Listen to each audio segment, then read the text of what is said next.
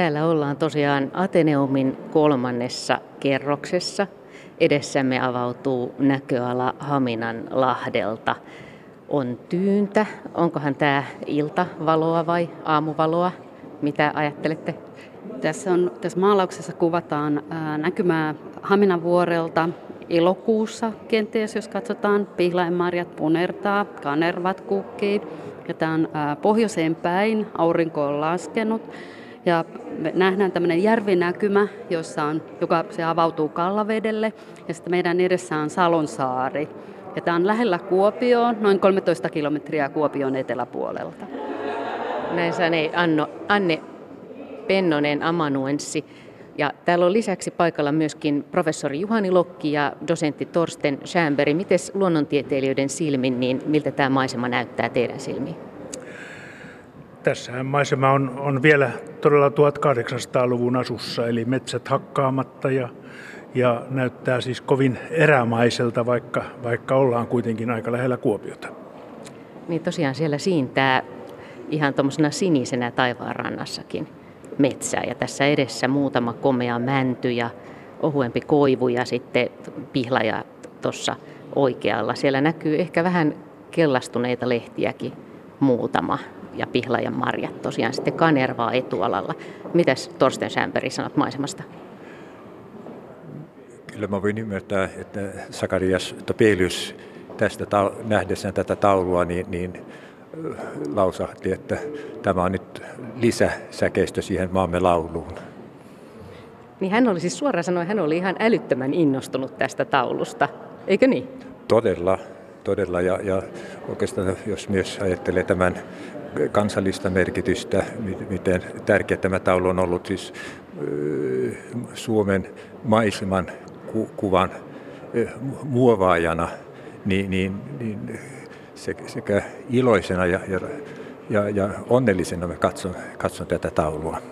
Niin, tämä on itse asiassa hyvin tärkeä taulu ja jostain luin tosiaan, että Topelius sanoi, että milloinkaan en ole nähnyt Suomea näin kauniisti kuvattuna. Tämä taulu on Suomi. Että tässä on savolaista maisemaa, mutta myöskin jotain hyvin suomalaista.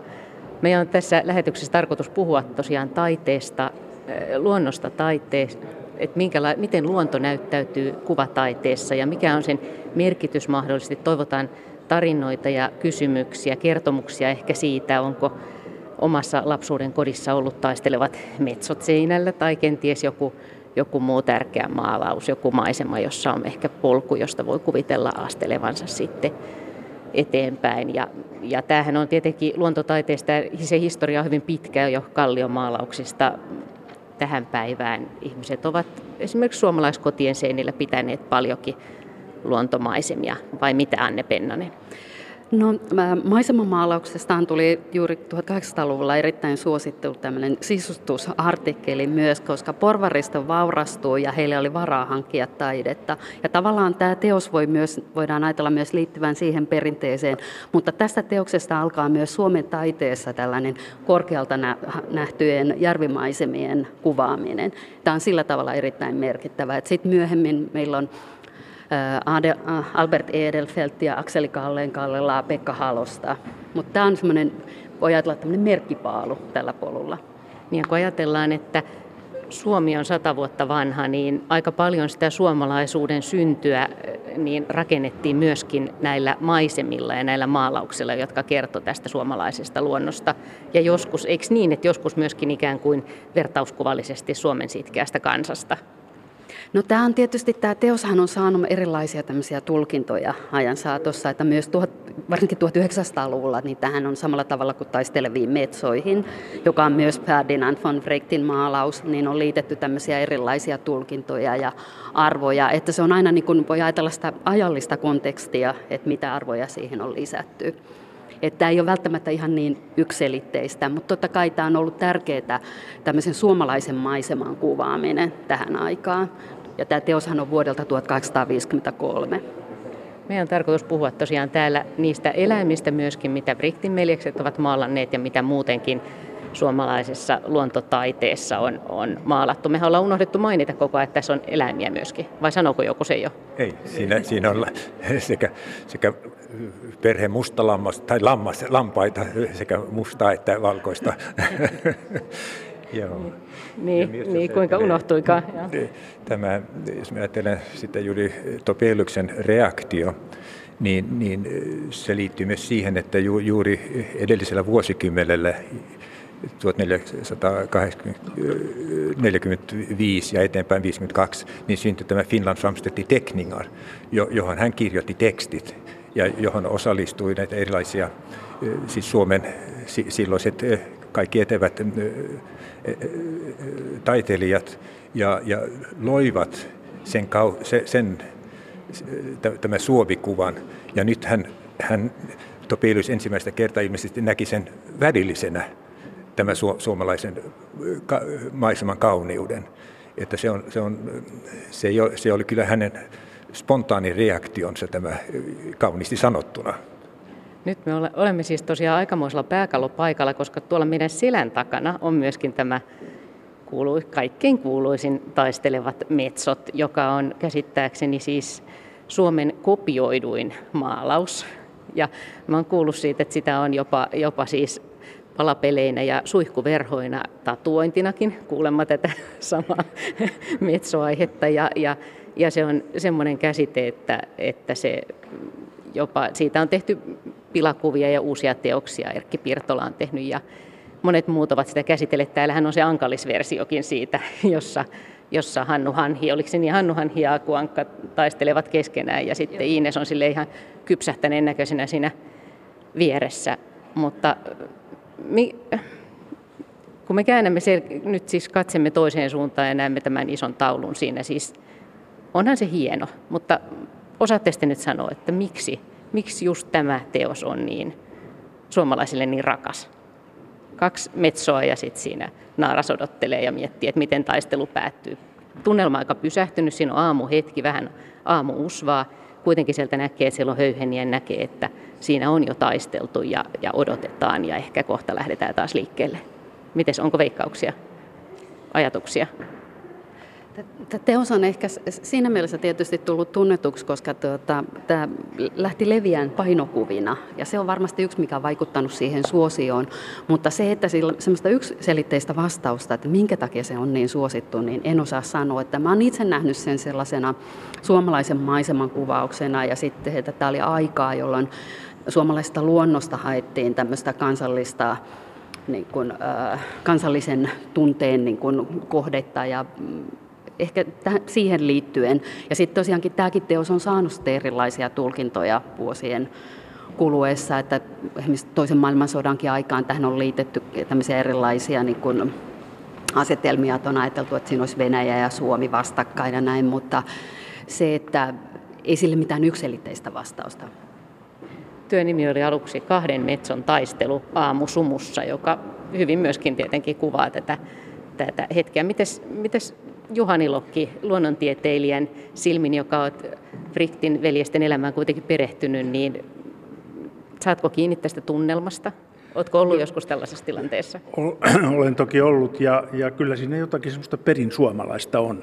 Ja eiköhän se ole se, joka siinä ihmisiin nimenomaan vetoaa. Eli, eli vähän, vähän nokittelua ja taistelua ja sitten kuitenkin tuo naaras tuolla tarkkailemassa tilannetta.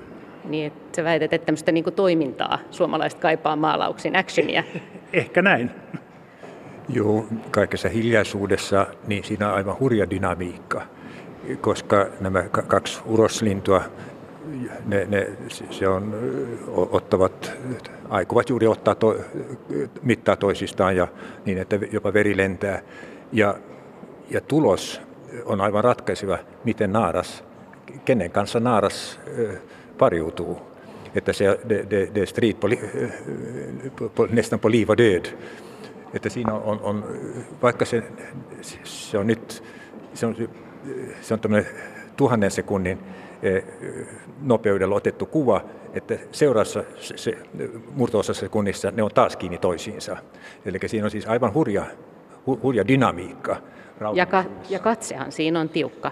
Ja se dynamiikkaa näkyy myös siinä, että, että tuo metson, metsojen pyrstöt ei ole suinkaan mitenkään siististi kuvattu, vaan siinä näkyy se, että taisteltu on jo. No mites biologin silmin, onko asento oikea, onko, onko metson soitimella tämmöistä?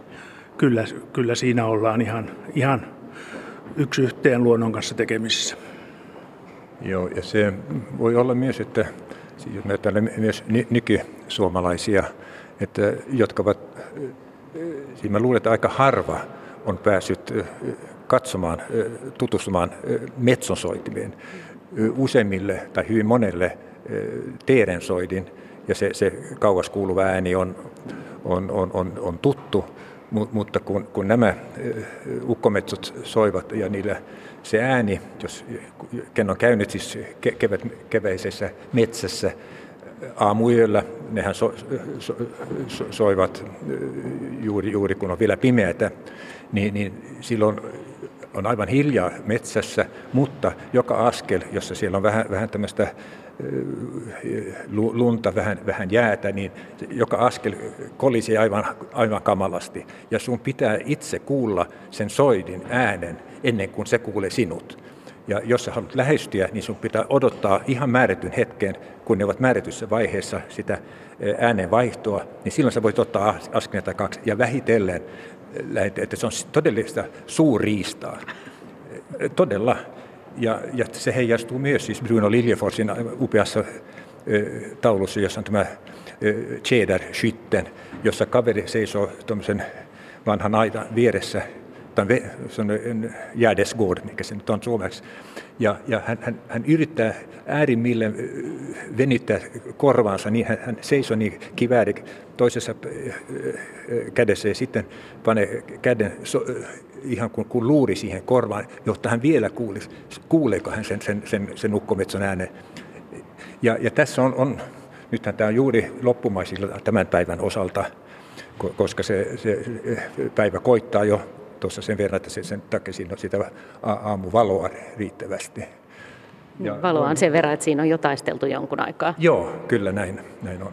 Täältä jatketaan, lähdetään kävelemään ja katselemaan muita maalauksia, mutta meille tosiaan voi soittaa tähän luontotaiteessa lähetykseen. Juha Plumperi on siellä studiossa Pasilan päässä vastailemassa ja ottamassa puheluita vastaan ja, ja voi kertoa itselleen rakkaista maalauksista ja kertoa siitä, niistä muistoista, joita niihin liittyy. Esimerkiksi taistelevista metsoista, joka on ilmeisesti ollut aika monen suomalaiskodin seinällä erilaisena versioina. Niin kuin täällä kerrottiin sitä tarinaa, että, että tänne tuli jokukin nainen, joka sanoi, että ai teilläkin on tämä, mikä kuvaa sitä, että, että taistelevat metsot on ikään kuin niin, niin rakas ihmisille ja, ja sitä joku Tuula Karjalainen taisi sanoa, että sitä voi kutsua joku tämmöiseksi kantakuvaksi, että se on enemmän kuin taideteos tai enemmän kuin, kuin kuva, että se jollain lailla kulkee tässä suomalaisuuden tarinassa. Mutta me jatketaan kävelyä täältä eteenpäin ja siirretään välillä Pasilaan ja katsotaan tuleeko soittoja ja tarinoita. Kyllähän täällä puhelimet käyvät kuumina suorastaan ja 020317600 on se meidän tuttu ja turvallinen puhelinnumero. Yle Luonnon Facebookin kautta on meitä myös lähestytty muun muassa jo nimenomaan tällä taistelevat metsot hommalla, että se on se, se on se ykkösjuttu ja sitten tietysti vanhan metsän kuvaukset ovat parhaita. Meillä on Saara Lahdesta linjalla. Terve. No hyvää iltaa, terve, terve. Mukava, kun maltoit odottaa omaa vuoroasi. Kiitos, tämä on niin mielenkiintoista, että minä en enää mä ajatellutkaan lopettaa. No niin, hyvä, hyvä. Tota, minkälaista luontotaidetta sinun seinilläsi on? No ensiksi minä sanon sen, että minun lapsuuden kodissa oli taistelevat metsot. Mm. Ja muistan aina, kun isäni koitti matkia niitä metsoja näin, kul, kul, kul, kul, kul, kul, jotain tämän, tämän tyyppistä. Ja muistan lapsena, niin kun niillä olisi ollut punainen nokka, taikka punaiset nokat. Mm. Mutta komeat, komeat linnut oli. Mutta se oli lapsuuden muisto. Mutta tämä, mikä minulla on nyt henkilökohtaisesti oman kotini seinällä, on jäniksen kimpussa. Jaha, on siis... niin mielenkiintoinen lintu, että mä ja olen kovasti tykännyt tästä taulusta. Eli kuvailepa sitä taulua. Siinä on siis jäniksen kimpussa joku, joku lintu, joku lintu, petolintu. Iso, iso lintu on siinä ja se on oikein kynsin kiinni siinä linnussa, jäniksestä kiinni. Minusta tuntuu, että tuo kyseinen taulu löytyy sieltä Ateneumin näyttelystä. Me saamme varmaan hetken kuluttua siihen vahvistusta meidän no, asian, asiantuntijaryhmältämme. Jäädäänpä odottelemaan. Kiitoksia, kiitoksia Saara soitosta.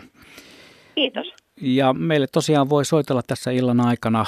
Puhelinnumeromme on se 020617600 ja radio.suomi ja tyle.fi osoitteesta voi käydä sitten myös sieltä voi laittaa sähköistä postia. Tuolta äh, Yle Luonnon Facebookissa siellä mainitaan muun muassa tällainen teos myös kuin Werner Holmbergin Maantie Hämeessä. Se on taulu, jonka voi haistaa. Suorastaan näin kirjailee Suvi. Siinä on kuuma kesäpäivä ja paahteiset neulaset työssä. Mutta sieltä Ateneumista varmaan löytyy tietoa, että mikä se on se Saaran esittämä taulu, jossa joku petolintu on jäniksen kimpussa. Minna.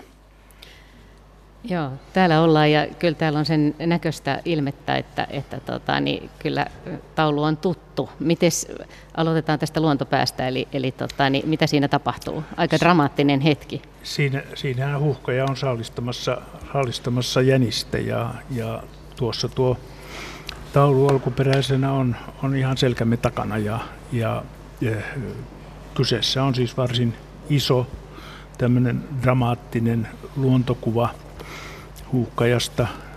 Siinä ehkä nuo huuhkajan siivet ehkä nyt eivät ole ihan luonnollisimmassa asennossa, kun ne on tuollaisena kuppimaisena, kuppimaisena siinä tuossa tilanteessa huuhkajan siivet ovat enemmän, enemmän kyllä taipuneet ylöspäin nuo kärjet, mutta joka tapauksessa varsin komea ja mittava teos. Niin aika hauskaa, että ensimmäinen soittaja heti muisti yllättäen näitä Vriktin maalauksia. Joo, mutta tota, ähm, äh, siis, niin he eivät siis, nyt puhutaan ajasta, kun puhutaan Vriktiveljeksistä, jolloin kamerat eivät olleet vielä käytössä. Eletään aikaa, jolloin evoluutioteoriakaan ei ollut, tai lajien synty, synty ei ollut vielä kirjoitettu, tai se kirjoitettiin 1850-luvulla. Ja aika erilaista aikaa kuin tänä päivänä. Niin että miten esimerkiksi nämä maalaukset, niin miten he on käytännössä toimineet, kun he ovat maalanneet näitä lintuja ja tämmöisiä dramaattisia hetkiä? Silloin ei, äh, silloin ei myöskään ollut juuri kiikareita. Eli, eli niin, piti, niin sekin vielä todella. Niin, Joo. ja piti, piti katsoa ihan vaan niillä silmillä ja sillä taidolla, joka meillä jokaisella on. Mutta sen sijaan silloin käytettiin kyllä kiikarin sijasta sitten aseita, eli, eli tuo maalattava lintu yleensä tai lähes poikkeuksetta ammuttiin ja sillä tavalla sitä päästiin sitten tarkastelemaan läheltä ja, ja laskemaan jopa höyheniä ja sulkia ja, ja kuvaamaan täysin yksityiskohtaisesti niin kuin, niin kuin nuo veljekset, veljekset tekivät. Jos vielä palataan tuohon huhkajaan, joka on iskemässä jänikseen tuossa tai iskenyt jänikseen, niin, niin öö, siinä minusta tulee selvästi ilmi se, että, että kun huuhkaja saalistaa pimeässä, niin sitä oli aika vaikea silloin tarkkailla myöskin. Niin, niin että itse asiassa tämä on Ferdinand, Ferdinand von Frittin maalaus, niin hän ei ole tämmöistä välttämättä oikeasti nähnyt. Ja jos olisi nähnytkin, niin aika nopeastihan se nyt sitä, menee se Sitä on ehkä vähän vaikea sanoa, onko hän nähnyt vai ei. Luultavasti on kuitenkin jollakin tavalla nähnyt, mutta kovin yksityiskohtaisesti sitä on ollut aika vaikea tarkkailla. Niin. Näin sanoi siis Juhani Lokki ja sinä olet luonnontieteilijä ja Torsten Schämberi siinä vieressäsi myöskin. Ja meidän tarkoitus nimenomaan nyt tässä katsoa luonnontieteilijöiden ja luonnon silmin tätä brittien näyttelyä. Te olette molemmat olleet kiinnostuneita brittin veljeksistä pitkään. Mistä, se, mistä tämä lähtee liikkeelle? Tämä lähtee liikkeelle itse asiassa vuonna vuodelta 1982, jolloin Ateneumissa oli edellinen tämmöinen iso näyttely.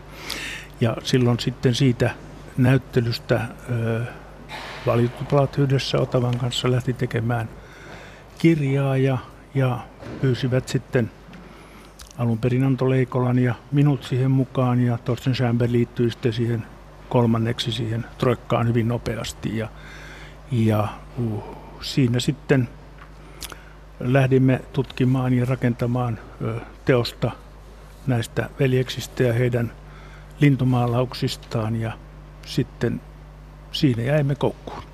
Niin, niin kun astuu sille tielle, niin jää helposti koukkuun.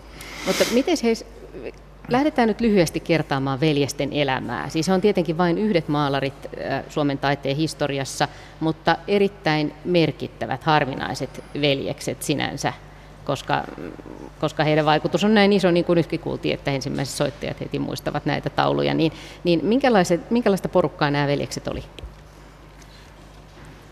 No, suureksi osaksi itseoppineita Savosta, ja. Haminalahdelta – ja, ja, ja näistä, näistä kehittyy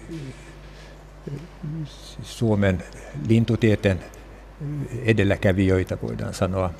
Ja, niin, ja me ollaan ikään kuin lintutieteen alkuvaiheessa tässä myöskin näin on, liikkeellä näin on. samalla näissä huoneissa. Kyllä. On kyllä. Aika, aika hieno hetki.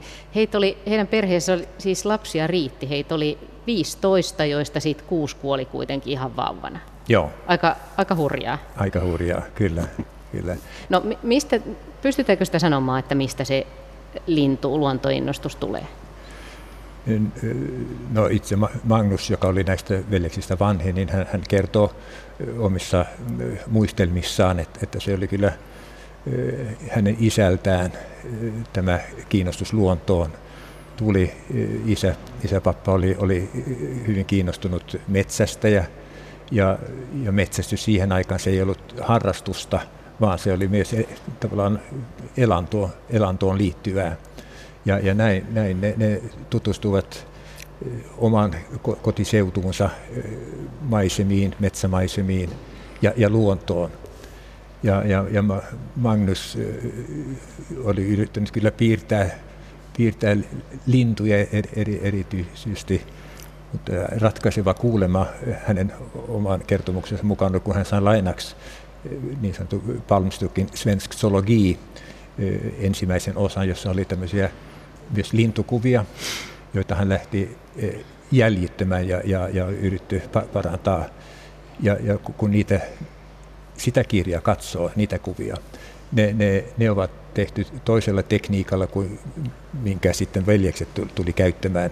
Veljekset käyttivät litografiaa, joka oli siihen ju, juuri, juuri keksitty, mutta ne on kuparipiirroksia, ne on aika jäykkiä ja, ja myös edeltävät sen ajan edeltävät kuvat ovat aika jäykkiä, kummallisia, asennot ovat pä, pä, ei lainkaan luonnollisia.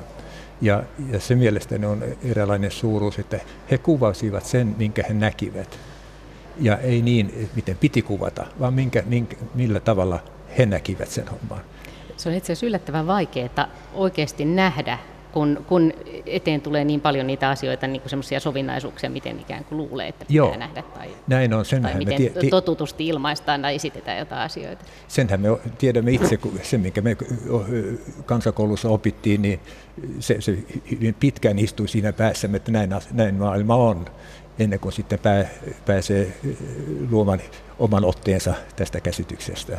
Niin osa tästä, että täällä on näin pan- paljon kanalintuja, me ollaan nyt tässä kanalintuhuoneessa, tuolta edelleen pääsen katsomaan koko ajan tätä upeita taistelevia metsoja, mutta, tota, mutta siis osa johtuu ihan siitä, että, että he isän kanssa metsästi teeriä ja pyitä. Joo, ja, ja, vesili, ja vesilintuja. Ja metsoja. Ja metsoja Joo. myöskin. Mutta mä jostain luin, että heidän isänsä oli niin kuin aika tämmöinen äkkipikainen ja joskus niin kuin aika monen raivoajakin että hän ei niin mikään, välttämättä mikään kaikkein lempein opastaja luonnonsaloihin ollut. Ja siitä on me, minulla ei ole selkeä kuva, miten okay. hän suhtautuu lapsiinsa, mutta sen me tiedämme, miten hän suhtautuu hyvin arvostettuun vaimoonsa, mutta kyllä hän oli siis ihan kunnon kotityranni.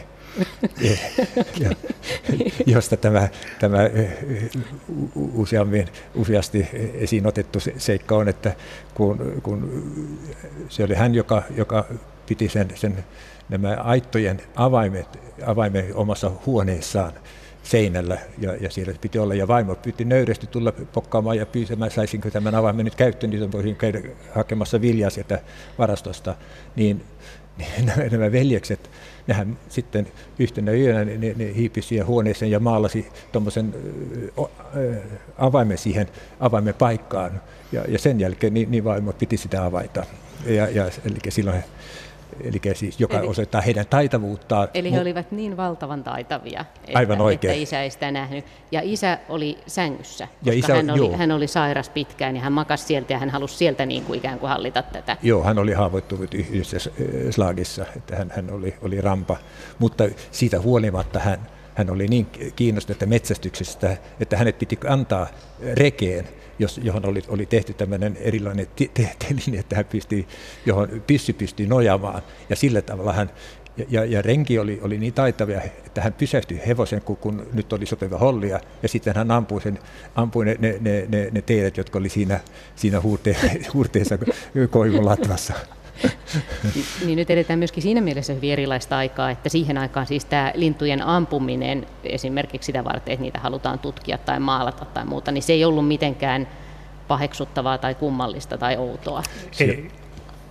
Näin se, näin se oli. Se, se oli, kuului tämän luontaistalouteen ilman muuta, koska ammuttiin periaatteessa syötäväksi. No miten sitten, tota, siis näillä veljeksillä on myös iso ikäero. Täällä Magnuksella on, Magnus sitten on Wilhelm ja sitten on Ferdinand. Ja vanhimman ja nuorimman välillä on 17 vuotta ikäeroa. Niin onko se nyt sitten oikeasti niin, että, että se Magnus on sitten ollut tässä tämmöinen niin merkittävä opastaja näille nuoremmillekin, että muutkin ovat innostuneet hommaan? Semmoisen käsityksen saa, että Magnus oli, oli tämä edelläkävijä ja, ja osoitti, osoitti tien. Ja, ja tämä Skrappabulla Ferdinand, niin, niin, niin hän oli hän kypsyi varhaiten, mutta hän, hän, hänelle, hänelle ainakin kuvausten mukaan hän oli äärettömän kova, siis tämmöinen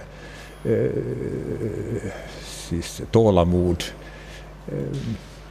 että hän, hän ja, ja, mutta oli, hänellä oli äärettömän tarkka silmä ja hän, ja, ja, että hän, hän, hän poimi höyhenet ja sulat yhdestä linnusta ja sitten hän, hän kokosi ne uudestaan samalla tavalla takaisin.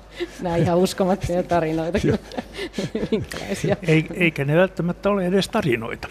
joo, joo, okei. Okay. Ja mä vain jostain luin kanssa, että, että Magnus oli kauhean kannustava näiden nuorempien suhteen ja kirjoitti, että miten hienoja ja miten taitavia, taitavia maalauksia.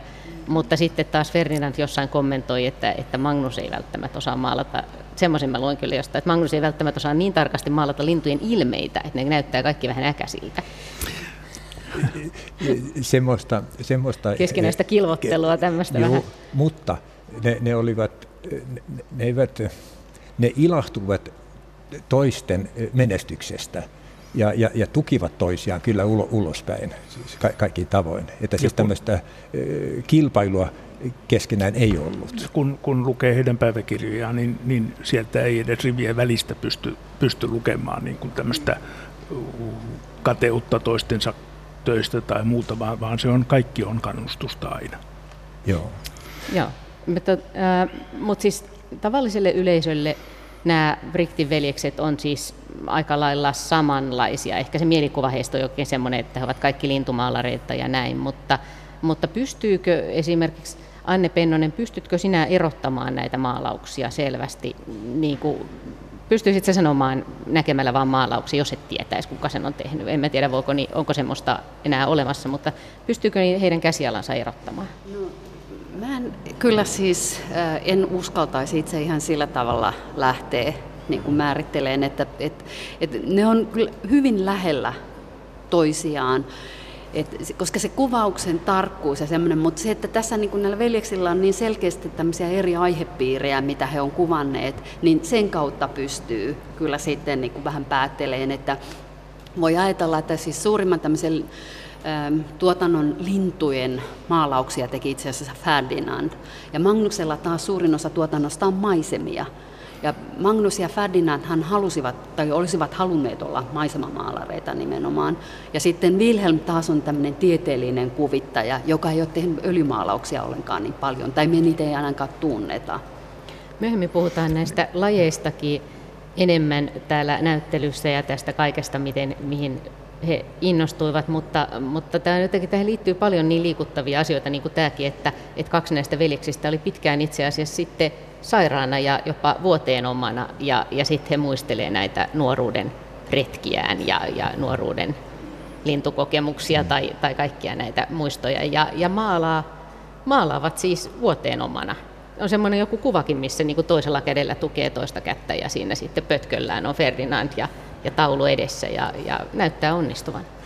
Joo, tämä se kuva, jonka se, josta se kerrot, se on Arvid Liljelundin äärimmäisen hieno, hieno taulu, kun, kun Ferdinand jo, jo vanhoilla päivillä, on, on, on, hänellä on ollut erilaisia slageja ja, ja on, on osittain vuoten, vuoten sitomana ja, ja siinä Lugnetin talossa, sillä Haminalahden kartanon tilalla.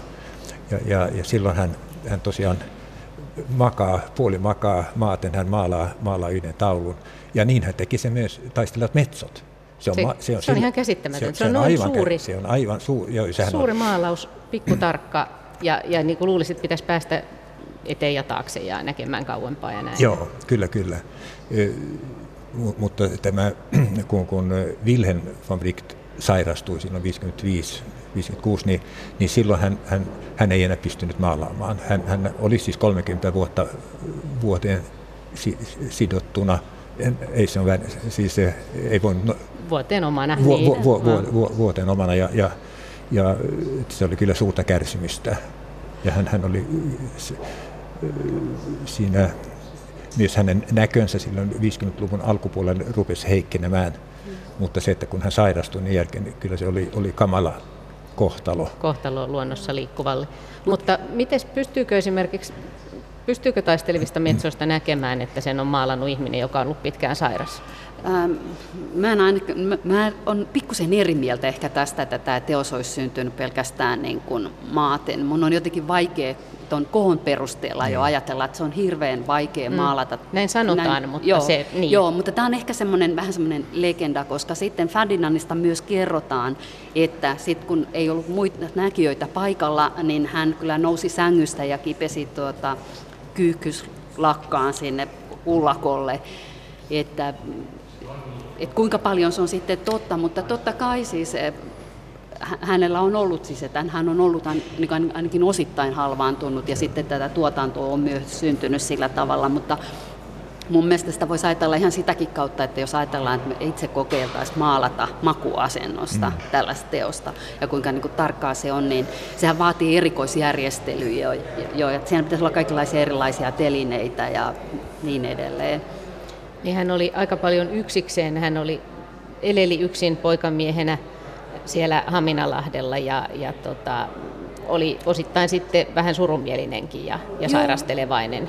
Hän vietti tietysti välillä vähän tämmöistä erakon elämääkin, että kerrotaan, että hän ei käynyt pari vuoteen esimerkiksi Kuopiossakaan, joka oli kuitenkin niin lähellä siinä, mutta toisaalta sitten taas tämä luonto oli kuitenkin se sitten, mistä hän sai sitä sisältöä elämäänsä ja sitten tämä lintujen tarkkailu ja nämä maalaukset. Joo, ja, ja sitten hänellä oli sitten myös tämä apulainen. Ka- Karppanen, Matti Karppanen. Joo, ja, niin, ja sitten se oli Matti Kar- joo, Karppanen, joka kanssa sitten kiinnostui tästä lintumaalauksesta. Joo, ja joka to- toimi hänen jonkinlaisen apurina. Joo. Kyllä. Niin, niin. Aika on kuitenkin sen verran tästä kaikesta, että eletään siis 1800-lukua tähän aikaan. Joo, hän niin, kuoli 1909. Hän ehti 1900-luvun puolelle niin, että, että tosiaan nämä osa, osa tiedoista on muuttunut jo legendoiksi ja kertomuksiksi ja ne tietenkin vähän vaihtelee. Täältä jatketaan täältä Brick-näyttelystä Helsingin Ateneumista kolmannesta kerroksesta tätä lähetystä hetken kuluttua. Nyt ollaan siis tässä salissa, jota mä itse kutsuin kanalintusaliksi. Täällä on toki muitakin, täällä on näitä maisemia, mutta, mutta erityisesti täällä on taistelevat metsot ja useampiakin metsomaalauksia tässä näkyvillä ja kotkia tuolla myös merikotkia. Hetken kuluttua jatketaan täältä, mutta katsotaan, siirretään välillä sinne Pasilaan ja kysellään, että onko tullut soittoja ja tarinoita luontomaalausaiheesta. Kyllähän noita soittoja tulee paljon, pysykää vaan siellä hereillä, nimittäin täältä saattaa singahdella sitten vaikeita kysymyksiäkin. Ennen kuin otetaan Jukka-Pekka lähetykseen, niin tuosta Tarjan lähettämän viesti, hän puhuu nimenomaan, viesteilee tästä taistelevista metsoista. Lapsuuden kodissani oli iso taistelevat metsot, taitava kopio. Sen oli mummini pelastanut roskalavalta Helsingissä erään ravintolan tehdessä remonttia. Sitten vanhempieni kuoltua sain sen itselleni, mutta nykyinen kotini on liian pieni. Tämä mahtava ja massiivinen tauli jyhkeinen raameineen ei enää sopinut. Annoin sen eteenpäin ja sitten aloin kaipaamaan teosta. Sen jälkeen sain mieheltäni lahjaksi ristipistotyön, jota työstin kauan ja nyt se on ollut jo vuosia seinällä. Lisäksi sain akuankasta taistelevat sorsat teoksen julisteena. Se on myös ollut siitä asti seinällä. Minusta se on myös ihana oivallus alkuperäisestä. Vaan mitä sitten on Jukka-Pekka mieltä tästä aiheestamme ja sinulla taitaa olla meidän asiantuntijajoukkueellemme myös kysymys. Terve Jukka-Pekka. No terve, terve Juha. No terve, joo, ole hyvä. Joo, minulla on tuommoinen taistelevat metsät niin kuin perinteisesti on, että niin se on ukivainaan peruja ja se on kulkenut äidin puolen suvusta minulle. Ja se on vuonna 1943 asemasodan aikaan Karjalan kannaksella maalattu sauna mm-hmm. minun ukille. Ja siinä on signeeraus Salmi S. Minua aika paljon kiinnostusta. Minä olen yrittänyt pyydystää netin kautta tätäkin, että onkohan edes yleensä mikä hyvin taidokkaasti tehty öljyväri, öljyvärimaalaus. Mm. Sanopa, sano, Anteeksi. Niin sanopa uudelleen se signeeraus. Siinä luki Salmi. Salmi S. F. S. S, joo. S niin kuin se. Salmi S. Okei. Okay. Joo. No, katsotaan mitä meidän, meidän asiantuntijamme tästä sanovat. Se on teillä, teillä kotona seinällä edelleen tämä työ, niinkö? No kyllä se on siinä edelleenkin. Se on nyt minun kunnia pitää sitä siinä. Että no niin. Hyvä. Sanotaan. Joo, joo. Jää Jukka-Pekka sinne kuuntelemaan taustalle. Kiitoksia soitosta ja tota, meille voi sitten soittaa ja laittaa näitä omia viestejä, ennen kaikkea pieniä tarinoita kotona olevista taide, luontotaideteoksista. radio.suomi.yle.fi sähköpostiosoitteeseen sopivasti tulee nämä. Mutta mitä sanoo meidän asiantuntijat siellä Ateneumissa tästä asemasodan aikana 1943 maalatusta taulusta, jonka signeeraus kertoo Salmi S. Onko tämä mm, varsin yleinen eh, tällainen kopio taulusta? No niin, täällä RIK-näyttelyssä ollaan ja tosiaan tässä ei ollut kaikilla kuuntelu kuulunut. Mä toistan vielä, että tässä oli siis soittaja kertoi, että, että oli kopio taistelevista metsoista, joka oli vuonna 1943 maalattu Karjalan kannaksella asemasodan aikaan ja Salmi S. signeeraus siinä, että, et, ja se on nyt hänen seinällään, eli tämäkin on yksi muoto, millä tämä taistelevat metsot jatkaa jännällä tavalla elämäänsä, että sitä on siis ihan kopioitu maalaamalla ja, ja näitä maalattuja kopioita sitten niin kuin kulkee sukupolvelta toiselle. Sekin on aika erikoista ja jännittävää, vai mitä? Joo, mehän yritettiin jäljittää näitä kopioita näistä teoksista ja meillä oli silloin ilmoitus, oli myös Yleisradion sivuilla oli ja sitten meidän museon nettisivuilla ja sitten museopostissa, mutta mä olin yllättynyt siitä, että niitä tuli niin vähän mutta sitten jälkeenpäin, niin sit kun me oltiin tehty päätös, että me ei oteta niitä mukaan varsinaisesti tähän näyttelyyn, niin sitten alkoi tulla tarinoita. Mä kuulin meidän talostakin että museon työntekijöille, että kuinka heillä on kopio taistelevista metsoista kellarissa. Ja, ja, ne, ja ne, nimenomaan tämmöisiä öljymaalauskopioita. Et mä muistan, että olisinko mä joku 40 saanut. Ja sitten näistä on ollut joskus 70-luvulla Turussa oli näyttely, mihinkä näitä kerättiin. Aika jännittävä, erikoinen tarina kanssa. Ja ajattelee, että jos Ferdinand tämän tietäisi, että, että hänen maalauksensa tällä lailla niin kuin kulkee ikään kuin suomalaisten tarinassa eteenpäin, niin on se aika erikoista. Ja jotainhan siinä on siinä teoksessa, siis mm. täytyy olla semmoista jotain erityisen kiehtovaa, että, että se on niin kuin jaksanut elää nämä kaikki vuodet. Ja sitten just se, että nykytaiteilijatkin on ottanut kantaa siihen. Niin niin ei kaikki välttämättä tykkääkään, sehän voi siis ärsyttää myöskin. Joo, joo se ei ole välttämättä tämmöinen niin kuin positiivinen kokemus, vaan myös sitten se, että siinä on jotain, mutta niin, tosiaan tästä näyttelystä me sitten päätettiin, että me ei oteta sitä mukaan, koska tätä muuta tuotantoa on niin paljon. Niin te olette tehnyt tätä näyttelyä kaksi ja puoli vuotta, joka nyt on täällä esillä. Joo. Vielä helmikuun helmikuun loppuun saakka. Loppuun asti. Joo, 20, joo, Helsingissä ja sitten tämä jatkaa sen jälkeen pienemmällä kokoonpanolla Kuopioon ja Vaasaan. ainutlaatuinen hetki meidän siis istua täällä näiden kaikkien maalausten ympäröimänä, kaikki nämä maisemat ja kaikki nämä, nämä metsot tässä meidän ympärillä. Ei ole kovin tavallista näin montaa metsoa kyllä päästä näkemään. Viime vuosituhannella Anto Leikkola ja minä kirjoitimme tämmöisen artikkelin Natural History-sarjaan, joka ilmestyi Yhdysvalloissa. Ja annettiin siinä, siinä sille otsikko Finlands, Finlands Wild Soul, Suomen villi sielu.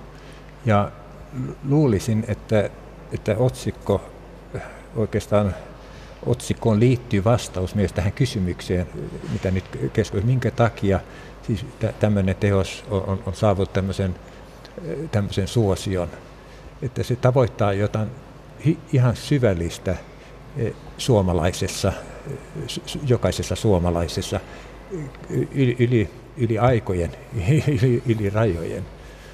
Ja, että se, ja siinä oli juuri tämä Taistelut Vetsos oli yksi pääkuva. Muistaakseni meillä oli myös tämä huuhkoja iskee jänikseen, joka on myös täällä ollut tapetilla tänään. Mutta jostain syystä tämmöisiä aika toiminnallisia, niin kuin, että isketään ja taistellaan ja näin. Mm. Onko se niin, että tämmöisissä eläinmaalauksissa ihmisiä koskettaa se, että niihin voi jotenkin samaistua, että se ikään kuin koet sen linnun ikään kuin vähän niin kuin olisit itse siinä, tai, tai koet jotain samoja tunteita, niin kuin voit kuvitella että sen pelo ja jännityksen jollain lailla? Varmasti siinä on siinä dramatiikassa justiinsa, mikä tulee justiinsa näiden lintujen kautta, että se on semmoista tietynlaista kerronnallisuutta, mutta sitten mä itse uskon myös, että sitten se luonto on myös se semmoinen samastumisen kohde, ja. koska näissä justiinsa, kun nämä on niin yksityiskohtaisesti kuvattu, niin tämä on sillä tavalla meillä semmoista tuttua kun maisemaa voidaan ajatella, että tämä on semmoista meidän suomalaisten sielun maisemaa myös. Niin tuolta tunnistaa ihan lajille, siis torvijäkälää ja kanervaa ja eri samman lajejakin varmaan pystyy tuolta tunnistamaan ja eri jäkäliä. Joo. Vai kyllä. mitä? Kyllä. Mut, miten sitten, tota, mä jostakin luin sillä lailla, että tämä nuori veli, tämä Ferdinand, niin, niin hän kirjoitti joskus vähän harmissaan sitä, että tilauksia on aika paljon, hän ei välttämättä ehdi näitä kaikkia edes maalata, ja sitten hän ei aina haluaisi välttämättä maalata sitä taustaa, mutta se on minusta liikuttava, että, että jos hän ei maalaa taustaa tarkasti, niin sitten maksaja kokee, että ne ei saa yhtä paljon kuin ne, joille on maalattu se tarkasti, eli niin kuin, hänen on pakko sitten tehdä joka ainut niin kuin, jäkälä ja muu, että tuntuu, että tulee niin kuin rahalle vastinetta. Kyllä, ja hänellähän on, on nimenomaan näitä, näissä loppujen töissä paljon sitten pieniä varpuslintuja, pikkulintuja, mm. jotka, jotka ovat oksalla sillä oksalla, joka näkyy ikkunasta suurin piirtein näin, niin, että siinä niin. on pääasiassa taivasta, mutta sitten se oksa ja sitten siinä nämä linnut. Että nämä ovat, ovat ilmeisesti juuri lähinnä niitä tilaustöitä. Joo. Ja joskushan se on koskettavampi tavallaan se, että siinä on pelkistettynä se asia, Kyllä. eikä niin kuin, mm. se ei huku kaikkeen. Joo. Ja sitten niissä loppuajan töissä kanssa, että jos ajattelee, että ne on sieltä 1890-luvulta, niin niissä on, tämä maisema on jo pelkistetympi muutenkin. Että et hän, se, tämä päähuomio on kiinnittynyt niihin lintuihin. Et se maisema on sillä tärkeä, että se niin antaa viittauksen siitä sen linnun elinympäristöstä, mutta muuten niin se ei ole niin kuin tämmöistä yhtä tarkkaa, että tuossa taistelevissa metsoissa on kuitenkin vielä siihen, niihin yksi, etualan yksityiskohtiin nimenomaan kiinnitetty huomioon. Meillä on muutama minuutti ennen merisäätä, niin mistä, entäs sitten tämä, että, että miksi ihmiset halus, halusivat tilata näitä, näitä, esimerkiksi näitä lintulajeja? Miksi? Miksi näitä haluttiin seinille tai näitä maisemia? Oliko nämä, niin kuin, oliko nämä semmoisia lajeja, joita halutaan? Onko se niin kuin tärkeä se laji vai, vai, vai miten tämä menee? Se tuli, sit tuli muotiin, mm. et, et, että että pitää seinällä sen viidelmaisohvan päällä pitää olla... olla Tämä on muotia. Joo. ei, ei von Bricht, vaan pitää olla rihtitaulu. rihtitaulu? joo. Niin. Ja nehän oli ne maisemat, oli myös tämmöisiä sisustusartikkeleita. Että ne oli, niin kuin, ne oli semmoisia sopivia ja sitten totta kai sitten myös nämä tämmöiset kultakehykset, ne sopi siihen sen ajan sisustukseen, mutta meidän pitää myös muistaa se, että silloin 1200-luvulla, niin jos yleensä tämmöisissä niin kuin porvariskodeissakin tai sitten niin kuin säätyläiskodeissa oli taidetta, niin niitä oli niitä teoksia yleensä katosta lattiaan. Että niitä ei mennyt sillä tällä tavalla niin kuin rivissä niin kuin täällä museossa nyt yksitellen, vaan tosiaankin, että pyrittiin käyttämään enemmänkin sitä koko seinäpintaa. Mutta niin, että se oli sen ajan taiteilijoille oli vähän samaa painetta, niin kuin, että ostaja tulee, että mä haluaisin jotain tähän sohvan väriin sopivaa, tai mm. meillä olisi tämän kokoinen aukko, että voit se tehdä jotain kivaa. Mm. ja toinen lähtee sitten vuodattamaan siihen niin kuin sieluansa. Ja, ja vai, on, vai, niin. Ja onhan nämä totta kai hirveän näyttäviä siis sillä tavalla, että esimerkiksi itse silloin, kun me alettiin tekemään tätä näyttelyä, niin mä niin kuin ensimmäisenä ihastuin näihin kotkamaalauksiin. Ne oli musta jotenkin semmoisia uljaita ja koskettavia. Ja, ja paljon, paljonhan näissä sitten nimenomaan näissä tauluissa aiheena on punatulkku ja tilhi ja peippo, siis lähinnä näitä hyvin tuttuja lintuja. Sä sanot, sinä sanot juuri uljaita. Kun mä ajattelen sitä huuhka ja iske jänikseen, niin, niin se on kuvattu niin, että siivet ovat, ovat auki levällä levitettynä jo, ja se on siis vain het, hetken tilanne, mutta silloin hän pää, tai, taiteilija pääsee kuvaamaan nämä jokaisen yksittäisen sulan kaikki yksityiskohdat. Ja niin ne ovat, se on aivan, aivan huikeasti maalattu. Ja sama koskee, koskee myös useampi näitä kotkan kuvia, sekä maakotkan kuvia e, e, että, että merikotkan kuvia, että ne, ne on, on, on jylhiä e, ja, ja sillä tavalla siis petolintu muutenkin, petolintuun kuuluu tämä määrätyn tyyppistä latausta, niin on kuulunut kautta vuosisatojen, vuosituhansien itse asiassa. Mielenkiintoisia tarinoita tulee kuuntelijoilta sähköpostin kautta, muun muassa Jarmo on laittanut viestin. Kiitos mielenkiintoisesta jaksosta. Vriktien taistelevat metsot ovat käyttäytymiskuvaukseltaan virheelliset. Nuoret 1KV-linnut eivät tappele soitimen ytimessä kanaviikolla, eikä, eivätkä tappele keskenään koskaan. Olen käynyt soitimilla yli 40 vuotta, koskaan moista en ole nähnyt. Teot oli, teos olisi melko hyvä, jos kuvassa olisivat tappelevat vanhat metsot. Näin siis viesteilee Marko, vaan mitä sanovat Ateneumissa asiantuntijat ja Minna. No niin, täällä Ateneumin Bricksalissa ollaan ja, ja lähetystä jatketaan täältä kolmos kerroksesta ja taistelevat metsot tosiaan tähän, se näkyy suoraan, mutta mitä sanovat täällä luonnontieteilijät Juhani Lokki ja Torsten Schämberi tästä väitteestä, että tämähän on aivan harhaa? Ne ovat nuoria koiraita. Mä voin olla ihan samaa mieltä Markon kanssa. Markolla on, on selvästi enemmän kokemusta kuin ainakin minulla on, on, on, on tästä. Ja se on itse asiassa ihan mielenkiintoinen Erittäin lisä, hyvä. Li, erittäin hyvä havainto ja hy, mielenkiintoinen lisätieto. En ole oikeastaan edes tullut katsoneeksi niitä lintuja siis siinä mielessä. Mulla on toinen taulu, mitä mä olen syynännyt tarkemmin kuin, kuin, kuin tämä, mutta se, on, se oli hyvä, arvokas lisätieto. Se toinen taulu on tuossa vieressä, tämän taistelevien metsojen vieressä, ja kerran mikä siinä pisti sun silmään. No siinä lukee, että se, se on, on, on teeri, ja saatan olla eri mieltä. Eli sun mielestä se on? on ei ole metso myöskään, vaan se on korpimetso. No mitäs Juhani Lokki sitten, mitä mieltä saat tästä uudesta ajatuksesta, että, että tässähän ei ollakaan totuuden äärellä tai, tai luonnon, siis todellisen tilanteen äärellä? No kyllä vähän samalla tavalla kuin Torsten, Torsten tuossa vieressä, minäkään ole, ole kiinnittänyt niiden ikään sillä tavalla huomiota. Huomiota täytyy ehkä vielä tutustua siihen hiukan tarkemmin, ja, ja, mutta tuo, tuo Markon ö, ö, kertoma tilanne tai, tai toteamus siitä, että, että nuoret metsot eivät tuolla tavalla ole soitimilla keskenään, niin se on tietysti ihan totta. Tämä on erittäin hyvä huomio. Uutisten aikaa me katselemme tarkasti nyt tätä uudestaan tätä taulua astetta kriittisemmin.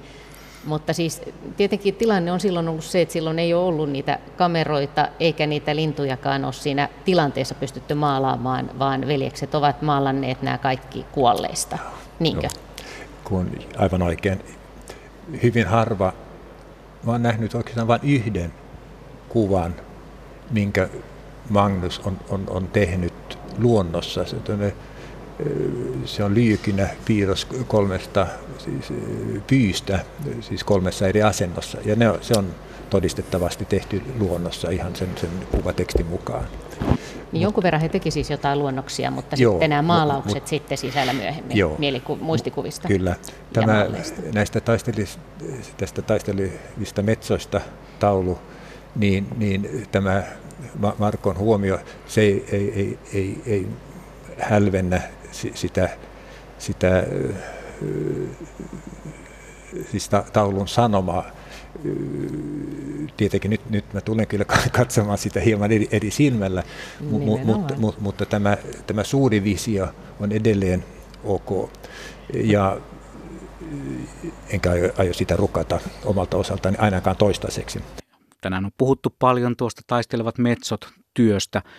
Sitä löytyy monenlaisilla virityksillä. Täällä muun muassa Marjut kertoo, että mummilla, mummilla oli taistelevat metsot gobeliinit seinällä ja maalaus huussissa. Muistattehan gobeliinit, nuo joka kodin hienot kangastaideteokset, niitähän oli. Ja niissä oli aika usein muuten nimenomaan luontoa aiheena. Olihan niissä sitten muitakin vähän semmoisia seikkailujuttuja ja vastaavia, mutta luonto on ollut rakas taiteen muoto. Suomalaisilla toreilla taidetta on myyty maailman sivuja aika usein toritaiteessa on ollut nimenomaan suomalaisia luontomaisemia, maalaismaisemia, sen tyyppisiä asioita. Joo, täällä ollaan taas uudelleen taistelevien metsojen edessä. Taas meidän eteemme aukeaa tämä aamuusva ja, ja tämä notkelma, missä kaksi metsokoirasta ottavat, ottavat mittaa toisistaan ja siinä on tosiaan irtohöyheniä jo maassa ja Topelius, josta puhuttiin viime tunnilla, niin Topelius on sanonut jossain kohdassa siitä, että, että ne olivat, ää, pienikin höyhen oli niin luonnonmukainen näissä maalauksissa, että ne näyttävät niin ikään kuin ne laulaisivat taulussa. Mutta tällä kerralla me olemme tässä nyt vähän kriittisemmin silmin katselemassa tätä maalausta asiantuntijoiden kanssa, koska, koska siis me saatiin tässä edellisen tunnin loppupuolella puolella viesti, jonka mukaan tämä ei olisikaan täysin luonnonmukainen tilanne. Mitäs tuumitte? Juhani Lokki ja Torsten Schämberit, te molemmat olette luonnontieteilijöitä, mutta myöskin perehtyneet näihin Briktin veljesten maailmaan ja, ja tauluihin pitkän ajan kuluessa. Tässä on varmasti Ferdinandilla ollut, kun tietää tuon maalauksen ajankohdan, eli, eli vasta 1800-luvun lopulta, jolloin, jolloin Ferdinand oli jo sairas, niin, niin ollut täytetty lintumallina ja, ja siinä varmasti on ollut yksi lintumallina, joka on sitten maalattu hiukan eri asentoihin tuossa tuohon, tuohon taistelutilanteeseen. Se, onko tuossa nyt nuori vai vanha lintu kyseessä, niin sitä en tältä seisomalta kyllä pysty, pysty itse sanomaan. Niin, se on, no mites Torsten Schämperi? Siinä mielessä mä yhdyn juuri Juhanin, että tämä yhdestä ja samasta täytetystä linnusta on, on ollut kyse. Jos te katsotte näitä pirstosulkia. Että, Joo, älä me, älä me hirveän lähelle taulu, vai voiko mennä? Kohta, tämä on juuri auki tuossa ja ihan vastaavasti se on auki, auki samalla tavalla tällä puolella. Nimenomaan. Täällä on siis pyrstösulkien keskellä on tuommoinen pieni rako samalla tavalla, eli, eli tästä voi hyvin päätellä, että kyseessä on ollut sama täytetty yksilö. Joo, että tähän iämääritykseen joutuu, joudumme kyllä palaamaan sitten ihan käsikirjojen kanssa.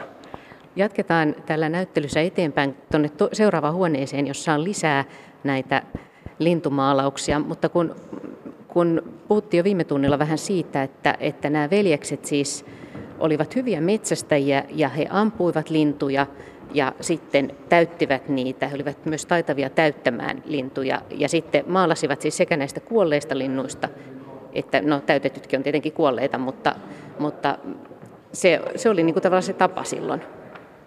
Kyllä, kyllä näin, näin se pääsääntöisesti oli. Että niillä oli, ni, niillä oli aina esikuva mallinaan. Ja Magnus von Wrichtillä oli oma täytettyjen lintujen kokoelma, jonka hän pitkin hampaan elämän loppusuora joutuukin myymään yliopistolle ihan taloudellisista syistä, mutta hänellä oli Ja täällä on, on näyttely yksi tämmöinen hienosti täytetty närhi, joka, joka nakertaa tämmöistä mikä ohran tähkä. Oh, oh, ohran tähkä. Ja, ja hän, hän kirjoittaa nimenomaan siitä, siitä juuri, että nyt hän on oma kokoelma sen täyttänyt. Ollaan huoneessa, jos on tummat, tummanharmaat seinät ja närhiä, kuhankeittäjä eksoottisemmin tuolla tilhiä pihlajassa, pajulintuja, sininärhiä, pulmusia, mustapääkerttu. Tässä on, tässä on nyt eri, eri, erilaista lajistoa. Ja Totti viittoo tänne kohti sininärhiä. No joo, tämä on, on, on Magnuksen viimeinen varsinainen lintutaulu. Hän kuoli 68 ja, ja tämä on, tämän hän maalasi 67. 68 ehti vielä maalata kyllä tämmöinen lintuaiheeseen, tämmöinen keittiö, keittiöinteriöri, jossa on, on, on, on kuolleita vakavia lintuja. Mutta tämä sininärhitaulu, niin, niin me Juhanin kanssa me ollaan hyvin onnellisia, että juuri se, se taulu tuli tämä päiväkirja volyymisarjan kansikuvaksi. Tämä on, on, on myös se on äärimmäisen hieno taulu. Ja Riikin ruotsalainen taiteen ja, ja, ja tieteen tuntija on nimennyt tämä, tämä on maailman kaunein lintumaalaus. Ja hän, hän oli maailmaa kiertänyt. Siinä päiväkirjasta käy ilmi, että, että tässä on alun perin ollut, ollut, neljä lintua. Nyt täällä on, on, on vain, vain, vain kolme, mutta hän joutuu siis sommitelman takia poistamaan sen, sen yhden, mutta sen hän teki kyllä pitkin hampain, koska hän oli kyllä sen sinne maalannut, mutta joutuu, tuli siihen tulokseen, että, että, että ei se, se ei, ei, se ei, ei, ei täytä sitä tarkoitusta, vaan se, se rikkoo sitä kokonaisuutta. Mun mielestä ratkaisu on ihan oikea, koska tämä olisi, tämä olisi aika täynnä, jos tässä olisi vielä neljäskin närhi. Tämä on aika pieni työ ja tässä on tosiaan kolme näitä sininärhiä. Tässä on tämmöinen kaatunut puurunko ja siitä lähtee oksa vähän vasempaan ja ne on siinä samalla oksalla nokat pikkasen eri suuntaan. Yksi lintu tuossa keskellä on vähän korkeammalla ja nämä muut vähän alempana. Hyvin tarkasti maalattu kaikki toi vihertävä höyhenystö, vaaleanruskea, tuommoinen beessi selkä, toi siipien, sulkien kiilto näkyy ja silmän kiilto ja sitten taustalla pouta taivas ja vähän metsikköä. Ja siinä on veden pintaakin näkyy siinä vähän vasemmalla. Tämmöinen on siis tämä maailman kaunein lintumaalaus. Joo, kyllä. Mitä, mitä Anne-Maria Pennonen sanoi tästä ihan taiteen kannalta? No, tämä oli tietysti yksi teos, jonka mä halusin ehdottomasti saada tähän näyttelyyn. Et nämä oli ensinnäkin nämä värikkäät linnut, sininärhet ei ollut mulle sillä tavalla niin tuttuja ja tämä on todella kaunis. Ja sitten tuo maisema on mun mielestä sillä tavalla mielenkiintoinen, että kun mä katson sitä, niin mulle tulee enemmänkin tämmöinen 1700-luvun romanttinen maisemamaalaus mieleen, että näissä monissa muissa niin voi erottaa, että siellä on selkeästi joku suomalainen maisema taustalla, mutta tämä on semmoinen maisema, joka voisi olla hyvinkin niin kuin jossain 1700-luvun keski-eurooppalaisessa alankomaalaisessa vaikka maisemamaalauksessa. Ehkä siinä on se, että jos katsoo tuota yhtä puutakin, mä ajattelin, että se voisi olla vaikka tammi. Joo, koska siinä on niin tuommoiset käkkäräiset noi tai kiemurtelevat nuo oksat ja sellainen, että se tuo semmoisen heti erilaisen vaikutelman. Palataan takaisin tuonne kanalintu saliin vähitellen, mutta miten Juhani Lokki, mikä sulle tässä huoneessa on nyt mm, erityisen, tällä hetkellä erityisen mieleinen taulu? Tai? No tietysti tuo sininärhitaulu tuossa, mutta, mutta kyllä mä kiinnitän myöskin huomiota tuohon närhitauluun, jossa on sitten tuo pöllö, pöllö mukana. Siinä erityisesti minua viehättää tuo tarkkuus, joka on noissa närhissä niistä kolmesta närhestä, jotka siinä näkyvät, niin pystyy myöskin tuon, äh, tuon kuvan perusteella määrittämään noiden närhien iän äh, tuntomerkeistä, jotka, jotka eivät olleet vielä äh, von Wright-veljeksillä tiedossa, mutta, mutta heidän tarkkuuttaan kuvaa se, että, että kaikista varpuslintutauluista käytännössä, kaikista pikkulinnuista pystyy määrittämään niin pitkälle kuin nykytietämyksen valossa on mahdollista, niin niiden iän. Ja, ja aina se täsmää myöskin sen taulun maalaus, maalauksen ajankohtaan täysin. Ja, ja tuo kertoo juuri siitä, siitä hirvittävästä tarkkuudesta, joka heillä on ollut. niin siitä on vähemmän puhuttu, että, että he olivat siis itse asiassa myös merkittäviä tieteentekijöitä sitä kautta, että, että he katsoivat asioita niin tarkasti nimenomaan näitä täytettyjä lintuja ja, ja he löysivät myöskin ihan uusia lajeja, eikö niin? Kyllä, ja, ja, ja pitivät kirjaa, että ne, ja omien havaintojen perusteella ne julkaisivat, siis kolme velje, veljeksistä julkaisivat tämmöisiä paikallisfaunoja. Magnus von Wright oli julkaisen ensimmäisen Helsingin Forstraktens Vogelfauna 48, joka on ensimmäinen varsinainen paikallislintufauna Suomessa. Ja, ja sitten ei-maalaava veli Julius 57 julkaisi Kuopiotraktens Vogelfauna, joka oli jo laajempi työ. Ja, ja sitten Wilhelm julkaisi sitten Buhusleenin saaristolinnuista 50-51 tämmöinen paikallisfauna. Ja, ja tämä, t- nämä ovat siis pionaaritöitä, voidaan sanoa. He seurasivat myöskin muuttolintujen tuloa Haminanlahdelle ja, ja sitten heidän maalauksistaan on voitu havaita myöskin esimerkiksi kuvia metsäsopuleista ja Grönlannin lokista ennen kuin, ennen kuin niistä oli varsinaisesti tietoa. Otetaanpa tähän väliin lähetykseen mukaan Jorma. Tervehdys. Kiitoksia. Mulla on mielenkiintoinen tai itselle mieleen jäänyt tarina, mikä tässä äsken ohjelmassa tuli esillekin Britteistä, että he oli hyvin tarkkoja luonnonhavainnoitsijoita ja 80-luvun alun suuressa Brick-näyttelyssä mä niin kuin ammatti-ihmisenä analysoin maalauksia ja teoksia ja tavallaan ihmettelin, että enkö mä nyt löydä yhtään minkäänlaista virhettä tai semmoista moitetta, mikä mua niin häiritsisi. Ja vihdoin yhdessä vitriinissä mä sitten havaitsin, muistaakseni se oli heinä sorsaille väärin muistani, että ahaa, että tuossa linnussa nyt on jotain vähän väärin, että, että ne jalat on jotenkin, sopu, ei ole sopusuhtaiset tai niissä on jotain minua häiritsevää. Ja mä sitten katsoinkin näytsin näyttelytekstin, niin siinä mainittiin, muistaakseni jotenkin näin, että Ferdinand von Wright en muista oliko se 8-vuotiaana vai 12-vuotiaana, mutta ihan kuitenkin pikku suhteellisen pienenä lapsena maalannut sen ja muilta osin tämä lintu oli aivan täydellisesti tutkittu ja mua suorastaan nolostutti, että saatoin niin kuin arvostella työtä, minkä on varhaisnerokas, erityislahjakas nuori maalannut, että, että se kertoo sitä heidän tasostaan, että, että, että etsimälläkään niin löytänyt mitään muuta puutetta tai huomautettavaa koko näyttelystä kuin lapsena tehdyt sorsan jalat. Että, että erittäin eteviä, eteviä tekijöitä. Se on aika hyvä havainto sinänsä, että jo, jo pienenä on oltu taitavia, mutta mitä sitten myöhemmin olikaan luvassa? Joo, se on, se on mielenkiintoista. Mä noteeraan heidät ihan kansainväliseen tasoon, tasoon omassa tekemisessään ja varsinkin parhaimmillaan Ferdinand von Richtin maalauksissa valon käyttö, semmoinen työ, missä on maa, maaties, kukko, kanoja ja joku kyyhkyaihe, niin niissä on myös erittäin etevää valon käyttöä, että, että ne on kokonaisteoksina todella ansiokkaita. Tietysti kaikki muutkin edellä mainittu taistelevat metsot ja, ja mitä tässä on esille tullut, niin ei, ei sieltä niin kuin, niin kuin sanotaan siinä tyyligenressä, niin voisi moitteen sijaan juuri löytää. Juuri näin. Kiitoksia Jorma soitosta ja mukavasta tarinasta. Kiva, kiitoksia teille. Moi moi. Kiitos, hei.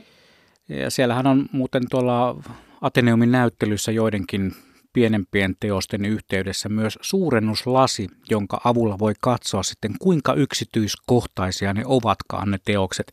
Ja täytyy sanoa, että kyllä se hämmennystä herättää, kuinka hienosti onkaan pystytty nuo asiat jäl- tallentamaan niin sanotusti maalausteknisillä keinoilla. Otetaan vielä ennen kuin yhdistetään takaisin Ateneumiin, niin otetaan vielä Esa-Pekan laittamaan viesti. Hän kirjoittaa näin, että lähetyksessä kuulin kommentin, että Matti Karppanen oli jonkinlainen avustaja.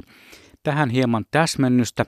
Karppanen oli itsekin merkittävä maalari, eläinten täyttäjä ja luontoharrastaja, erityisesti petolintuihin perehtynyt. Hän järjesti Ferdinand von Wrichtille kotkamalleja, eli piti vielä 1800-luvun hengessä elätti kotkia. Karppanen toimi Kuopion yliopiston konservaattorina ja oli siis Frichtille hänen vanhempina päivinään erittäin merkittävä avustaja, tarvikkeiden hankkija ja värien sekoittaja ynnä muuta. Karppasen yksi kuuluisimmista tauluista on Hirvi ja maakotka vuodelta 1933. Hyviä tarinoita on tullut ihmisiltä tämän lähetyksen aikana. Ja muuten eräs kuuntelija sitten kysyi myös sitä seikkaa, että mikä mahtoi olla Brittin veljesten sairauksien syy tai mitä he sairastivat, kun he joutuivat sairasvuoteella noita taulujaan maalailemaan. Mahtaako asiantuntijoilla siellä Atskissa olla tästä tietoa tarkempaa? Äsken kysyttiin viimeksi sitä, että mikä oli, oli näiden veljesten sairauksien syy. Tiedetäänkö? Ei sitä tarkkaan tiedetä, vai mitä Anne Pennonen? Ei siis Tähän sekä Wilhelm että Ferdinand niin kärsi halvauksesta, mutta se, että siis mistä se, että mikä se sitten niin kuin on ollut, että tietysti totta kai nykylääketieteen valossa pystyttäisiin tarkemmin määrittelemään, mutta ei, ei ole mitään sen kummempaa. Tuossa oli hauska, hauska tarina, oli tämä Sorsan jaloista, että, että, että kävijä oli käynyt täällä ja sitten hän, kaikki muu näytti hänen mielestään niin kuin täysin täysin niin kuin oikealta, mutta sitten oli niin kuin sorsan jalat vähän huonot, eikö se ollut näin? Ja sitten hän, hänelle paljastui, että se olikin Ferdinandin tämmöinen lapsuuden, lapsuuden työ, että hän sitten koki niin kuin, sen nolouden hetkiä. että hän... niin, niin, täällähän on myös, meillä on esimerkiksi äh, yksi luonnoskirja, joka on vuodelta 1830, eli silloin Ferdinand on ollut kahdeksanvuotias. No se että, oli just se. Joo, joo. joo. ja sitten täällä on jotain myöhe, vähän myöhäisempiäkin, että, mutta taitavia piirroksia jo sen ikäiseltä kyllä. Mm. Hauskaa, että, että kuulijat ovat näin tarkkoina, niin kuin Matti Karpesta puhuttiin tuossa äsken, että hän on toki myöskin merkittävä lintumaalari ollut Suomen historiassa. Mutta, tota, mutta äsken kun puhuttiin näistä täytetyistä linnuista, niin, niin on paljon puhuttu nyt siitä, että, että nämä linnut on tarkkoja ja hienoja ja höyhenet on maalattu taitavasti. Mutta miten kun se lintu on kuollut, niin puuttuuko siitä jotain elämää sitten? Kun, kun maalataan kuolleesta? Ja näkyykö teidän mielessä täällä, täällä se? No nämä on, on, on, ne on portretteja mm. epäilemättä, että se jo, joissakin näissä isoissa tauluissa, siis Ferdinandin taulussa on dramatiikkaa, joka, joka tuli, tuli 50-luvulla kuvioon, M- mutta en, mutta hyvin moni, moni on, on tämmöinen, on siis portretti linnusta, tavallaan hieman sillä tavalla käsikirjamaisesti ehkä tarkasti, että se, että sitä, kun mä mainitsin tästä yhdestä täytetystä närhestä, jonka, jonka mm. Magnus täytti itselleen, niin se on, se on selvä poikkeus myös hänen täyttämistä linnusta, se, ja, joka on todella eri edukseen koska se, se poikkeaa tästä, mihin, millä tavalla ne yleensä täytettiin. Koska yllättävän vaikeahan sitä asentoa ei jotakin siitä, niin kuin ehkä on kuitenkaan saada sitten, kun se lintu ei, sitä elämää ei siinä enää ole, vai näin, mitä? Näin on, näin on, ja, ja ne ehkä olisi pystyneet siihen, mutta se oli tavallaan sen, se, mm. sillä tavalla, kun ne, ne, ne täytettiin, jotta ne laitettiin esille. Ja, ja hän, hän, kun Magnus Magnus hän oli ammattilainen sillä tavalla, että ne 1845 hänet nimitettiin myös yliopiston elämuseon ensimmäiseksi kautta aikojen ensimmäiseksi konservaattoriksi. Ja, ja silloin hän, ja hän oli tutustunut tähän, tähän siis oma-aloitteisesti oli täyttänyt lintuja jo, jo 20-luvulla. Ja, mutta, ja, ja sitten hän tutustui siihen teemaan, kun hän kävi 20-30-luvulla Ruotsissa Riksmuseetissa, josta hän sai lainata lintuja maalausakseen ja tutustui sikäläisiin eläintieteilijöihin ja konservaattoreihin, mutta kun hän, hänet nimitettiin konservaattoriksi, niin, niin silloin hän lähti opintomatkalle uudestaan Ruotsiin ja, ja Pietariin, jotta hän pääsisi ajan hermolle, missä mennään nyt tällä hetkellä. Ja, ja hän, hän sai suurta kiitosta myös yliopistosta hänen, hänen suuresta esteettisestä silmästä näiden lintujen täyttämisessä ja asentamisesta näyttelyyn. Ja Anne. Tähän voisi tietysti sanoa sen, että tässä näyttelyssähän on mahdollisuus nyt verrata niin kuin näitä Riktien maalauksia Sanna Kanniston valokuviin, joissa on valokuvattu eläviä lintuja.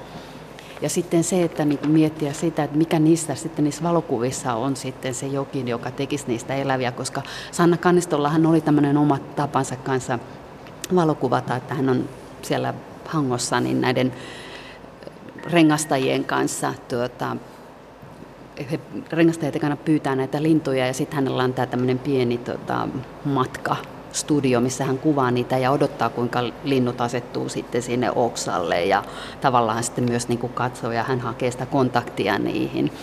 Että... Täällä, on, täällä on tosiaan tämän päivän näitä lintutaiteilijoita, Sanna Kannisto ja Jussi Heikkilä, jotka tavallaan tuovat sitten esiin sitä, että mitä lintutaide tänä päivänä mm. voi olla. Ja Jussi Heikkilällä on täällä teos, jossa on näitä lintujen renkaita ja, ja sitten kuvataan näitä muuttomatkoja. Ja, mutta, ja tietenkin nyt kun katsotaan täältä, tästä ajasta, niin, niin se kun katsotaan 150 vuotta taaksepäin, niin, niin aika on ihan erilainen mm. siinä mielessä, että, että, mm. että se mikä on, että nämä on jollain lailla myöskin ajankuvaa ja sitten mm. niin kuin Torsten Sämperi sanoitkin, niin se on myöskin sitä ornitologisen tutkimuksen alku pioneeriaikaa myöskin hyvin vahvasti. Että se kaikki on tässä niin kuin läsnä jännällä tavalla, että tässä on tiedettä ja taidetta ja tässä ollaan siinä yhtymäkohdassa. Joo, ja nyt ollaan käytetty hyvin paljon sitä taidetta nimikettä näistä kuvista, tauluista, joista ollaan puhuttu, mutta se olisi väärin olla muistuttamassa, että ne olivat äärimmäisen hienoja kuvittajia. Ja Wilhelmistä tuli siis kuninkaallisen Ruotsin tiedeakatemian viralliseksi ikonografisiksi kuvittajaksi. Ja, ja niin oli myös Magnus Societas Profana Fua Fennica yhdistyksen kuvitteen pitkään. Ja, ja, ja Magnus teki tieteellisiä kuvia Evert Julius von Bunstorfille, kun hän teki anatomisia kuvia. Ja ne on siis esteettisesti niin äärettömän hien, hienosti tehtyjä. Kuvataan siis variksen veren kiertoa ja ajattelin, mikä se on, hänellä on ollut edessä. Mutta se, ja se kuva, se on siis suurta taidetta. Se on siis tarkasti niin, nähtyä. Se on, se on tarkasti nähtyä, se on niin kuulasta työtä. Se on siis yes. suuri nautinto katsoa niitä.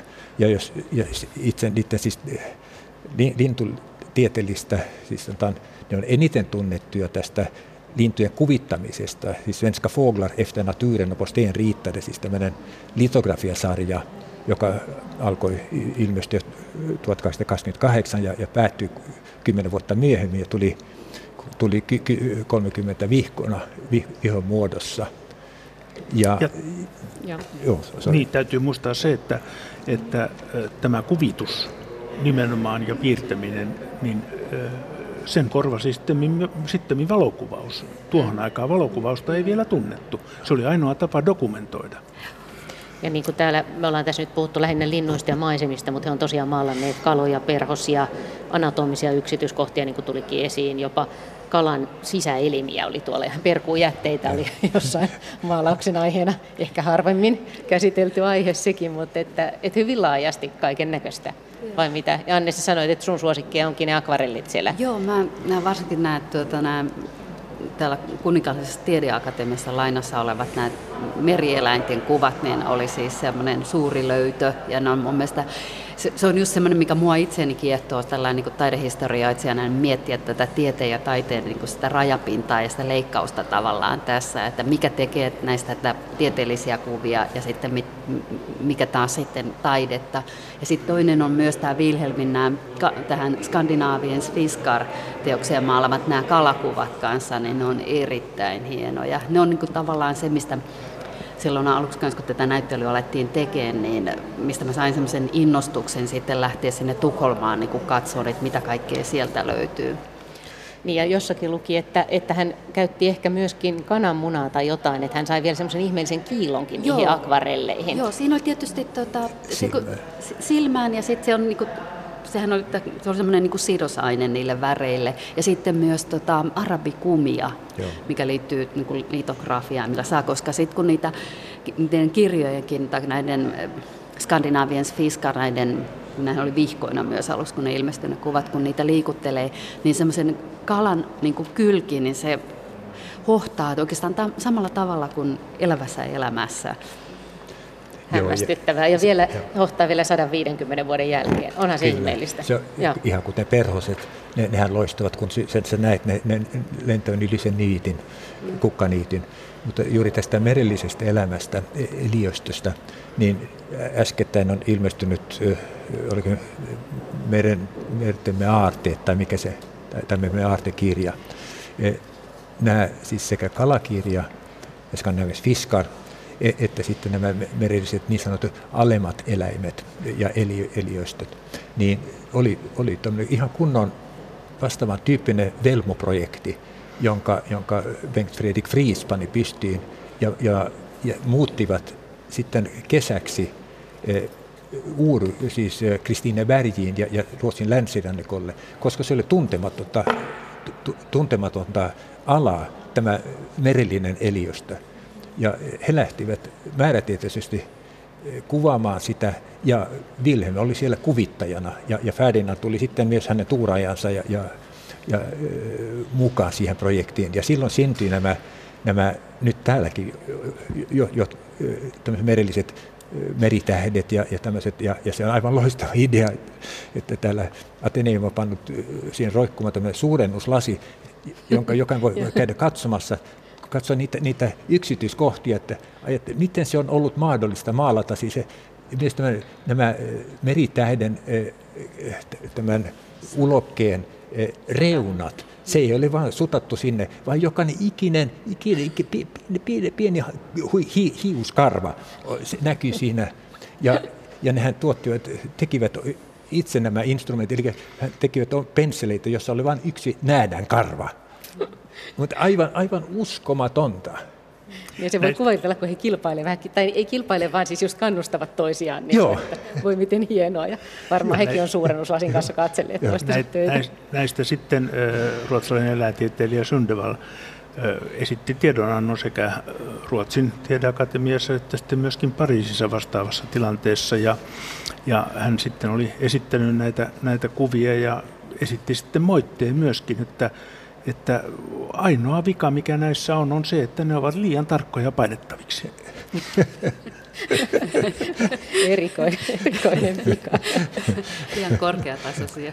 Nyt kun puhuttiin vielä näistä akvarelleista, niin mun mielestä on hyvin kauniita itse asiassa noi, myöskin noi Magnuksen lumikuvat tuolla, noi ihan noi akvarellikuassimaalaukset, jotka on Annankadulta. Mm josta, josta hän siis vanhoilla päivillään katselee Helsingissä ikkunasta ja ensin lumi sataa ja sitten ne on osittain vielä kesken, mutta niissä on mm. semmoista ilmavuutta ja avaruutta ja semmoista herkkyyttä, mitä niin kuin, kun on paljaat puunoksat ja sitten siinä vähän lunta päällä, niin ne on hyvin kauniita. Ne on aivan fantastisen kauniita. Ja, ja me olin kuuntelemassa, kun Ju, Julia Tiediksi piti esitelmän tällä... Donner, Julia Donner. Mm. Ai se oli Julia Donner, okei. Okay. Piti esitelmän Eh, täällä Ateneemissa ja, ja, ja mä sain selityksen siihen, minkä takia mä, mä oon vuosikymmeniä ollut niin kiihtynyt siis, tai otettu näistä hänen Helsingin asuntopaikkojen asuin paikoista, paikkojen ikkunasta tehty mm Gårds, Gårdsbilder, siis kuvia siitä takapihalta. Niin, takapiha. Se on ja, sitä puu, puu ja, ja, ja hän, hän vielä. niin selkeästi toi esiin tämä siis paikan hengen, mm. jonka, jonka Magnus juuri näillä siis ensin lumen kuvat Joo. siinä, missä hän pystyy vangitsemaan sen, että se on niin tuore, Mm. Ja se, se on jotenkin liikuttava, että se on niin pelkistetty ja sitten se on enää se näkymä siitä ikkunasta. Joo. Ja sitten siinä on ikään kuin se, Joo. siinä on ihan riittävästi. Joo. Se on se hetki. Se on se, hetki. hetki. Se, on se hetki, hetki. pystyy vangitsemaan siihen. Mikä on tietenkin Joo. hienossa maalauksessa, onkin se ajatus, että sä pystyt tal- talli- tallentamaan jotain semmoisesta hetkestä, joka häviää ehkä hetken kuluttua, Joo. tai jota sä et ole itse enää Joo. kohta näkemässä mahdollisesti. Joo. Ne on äärettömän hien, hienostuneita, kauniita, mm. koskettavia. Mm. Siinä oli, jossain oli, hän näytti kuvan, siitä oli, oli tämmöinen seinä ja sitten siinä oli, oli puupino, jonka päälle oli vähän lunta, mutta se oli, se oli, me, nyt täällähän ei enää näin lunta täällä etelässä, mutta se, se oli niin, niin ensin lumen niin, vaikutelma. Arkinen aihe. Ar, arkinen aihe, aihe mutta, mutta, mutta suuresti koskettava. Joo. Ja onhan täällä tietysti sitten tuo Annankatu kylmänä talviaamuna, niin sehän liittyy justiinsa tähän, että se on just ajatella, että se on niinku, se teoshan on varsinaisesti, että hän, Magnushan on maalannut sitä niin kuin pisemmän ajan kuluessa ja se on sitten varsinaisesti valmistunut huhtikuun lopussa, silloin hänen viimeisen elinä vuonnaan 1868, mutta se kuvaa myös tämmöistä pakkaspäivän talvea ja sitä taivasta ja sitä kuulautta, mikä meilläkin pitäisi itse asiassa nyt olla. Nyt jatketaan hetken kuluttua täältä, mutta nyt siirretään välillä Pasilaan. Katsotaan, että onko siellä, onko siellä tullut lisää tarinoita luonnossa taiteessa. Tarinoita tulee oikeastaan koko ajan lisää. Nyt otetaan lähetykseen mukaan Kari Espoosta. Terve Kari. Terve Juha P. Niinpä niin. Tuota, minkälaista tarinaa sinulla on tähän meidän luontotaiteessa teemaan? Tämä on, tämä on sinänsä ihan hauska ohjelma ja tätä on hauska kuunnella, mutta tässä on semmoinen, unohdetaan, vähän turhaa ylistetään, koska mun isoisäni oli 17 syntynyt sodankäynnin mies. Ja hänelle oli kauhistus, jos ö, sisään tuotiin linnun kuvia. Mm-hmm. Isoäiti oli 12 syntynyt ja sama asia. Ja nyt puhutaan he, ihan stadilaisista ihmisistä, helsinkiläisistä ihmisistä, koska se lintu, jos se tuli sisään kuvana, se tarkoitti sitä, että kuolema koittaa ja kuolema tulee ja korjaa. Ja tota, se on ilmeisesti hänellekin tullut sieltä sodan aikana, kun niitä juttuja, kun hän joskus kertoili, niin ei siellä tarttunut kuin telttaan tulla lintu sisälle. Niin sen jälkeen mietittiin, kuka kylmenee seuraavassa tulikasteessa, tuli, tulitaistelussa. Okay. Eli ei nämä linnut nyt kaikille ole ollut aina niin ihania, hienoja katsella. Isoisälle oli hirveän tärkeää kyllä, että Helsingin Pukinmäessä kun asu, niin lyhteitä piti talvella olla, niitä ruokittiin pihalla mm-hmm. ja elävänä, mutta ei kuvaa saanut sisään tuoda. Ja se oli jopa niin jyrkkää, että vuoden nuorempi pikkuveli ja minä, jos me piirrettiin keittiön pöydän ääressä jotain, ruvettiin piirtää lintua. Niin Ukolla meni just hernereille nenää niin raskasti kuin olla ja voi. No niin.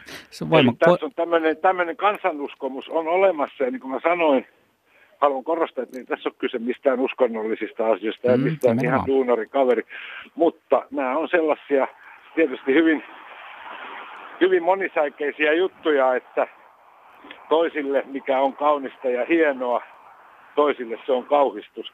Eikä tässä nyt voi olla myöskään siitä kyse, että sen ikäiset ihmiset olisivat ymmärtäneet evoluutiosta niin paljon, että linnut tulee liskoista ja nämä Jurassic Park jutut sun muut. Et, tota, mutta että se oli kuolema, kun se, se oli kuoleman ennessä lintu. Sen tähden niitä ei tuotu sisään. Ja me, kyllä mä muistan, että hän rihtejäkin oli jossain muualla, mutta ei, ei, hän ei suostu tulla sisälle, jos oli taistelevat ihmiset jossain tuvassa sisällä. Ne ei tule. No niin. Joihinkin tauluihin liittyy sitten paljon symboliikkaa. Kiitoksia Kari, tämä oli erikoinen tarina. Jep. Moi moi. Ja oikein hyvää loppuvuotta. Kiitos samoin. Tuota, taistelevien metsojen suosio liittynee suurelta osilta niin sanottuun vanhanaikaiseen luontosuhteeseen. Näin kirjoittaa Matti ja hän jatkaa, eli metsän mystiikkaan, jota metson soitimena harvoin pääsee näkemään. Metsän suurimpien lintujen salaperäiset soidimenot symboloivat lähelläkin olevan luonnon suurta tuntemattomuutta ja kunnioitusta luontoa kohtaan. Se on välähdys metsän sisimpään.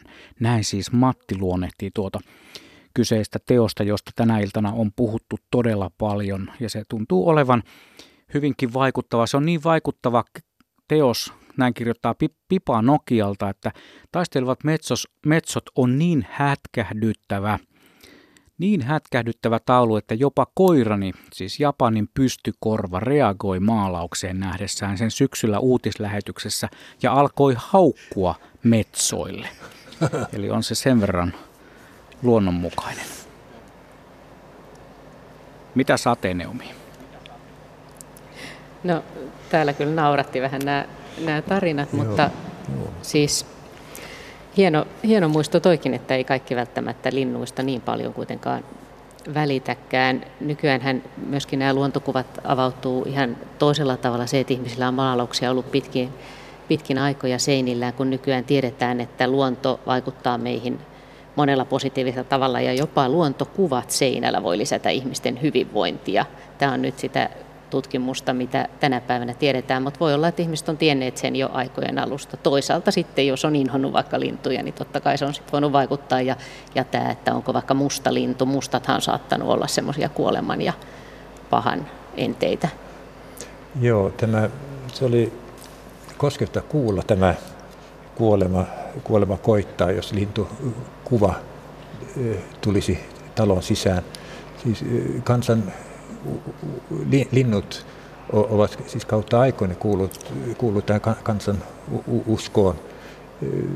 Jos huuhkaja, huuhkaja asettuu talon räystäällä, niin, niin, ja, niin silloin se merkki se ja, ja huutaa, niin, niin, niin tämä huhuilu niin on tulkittu niin ur siis kylästä.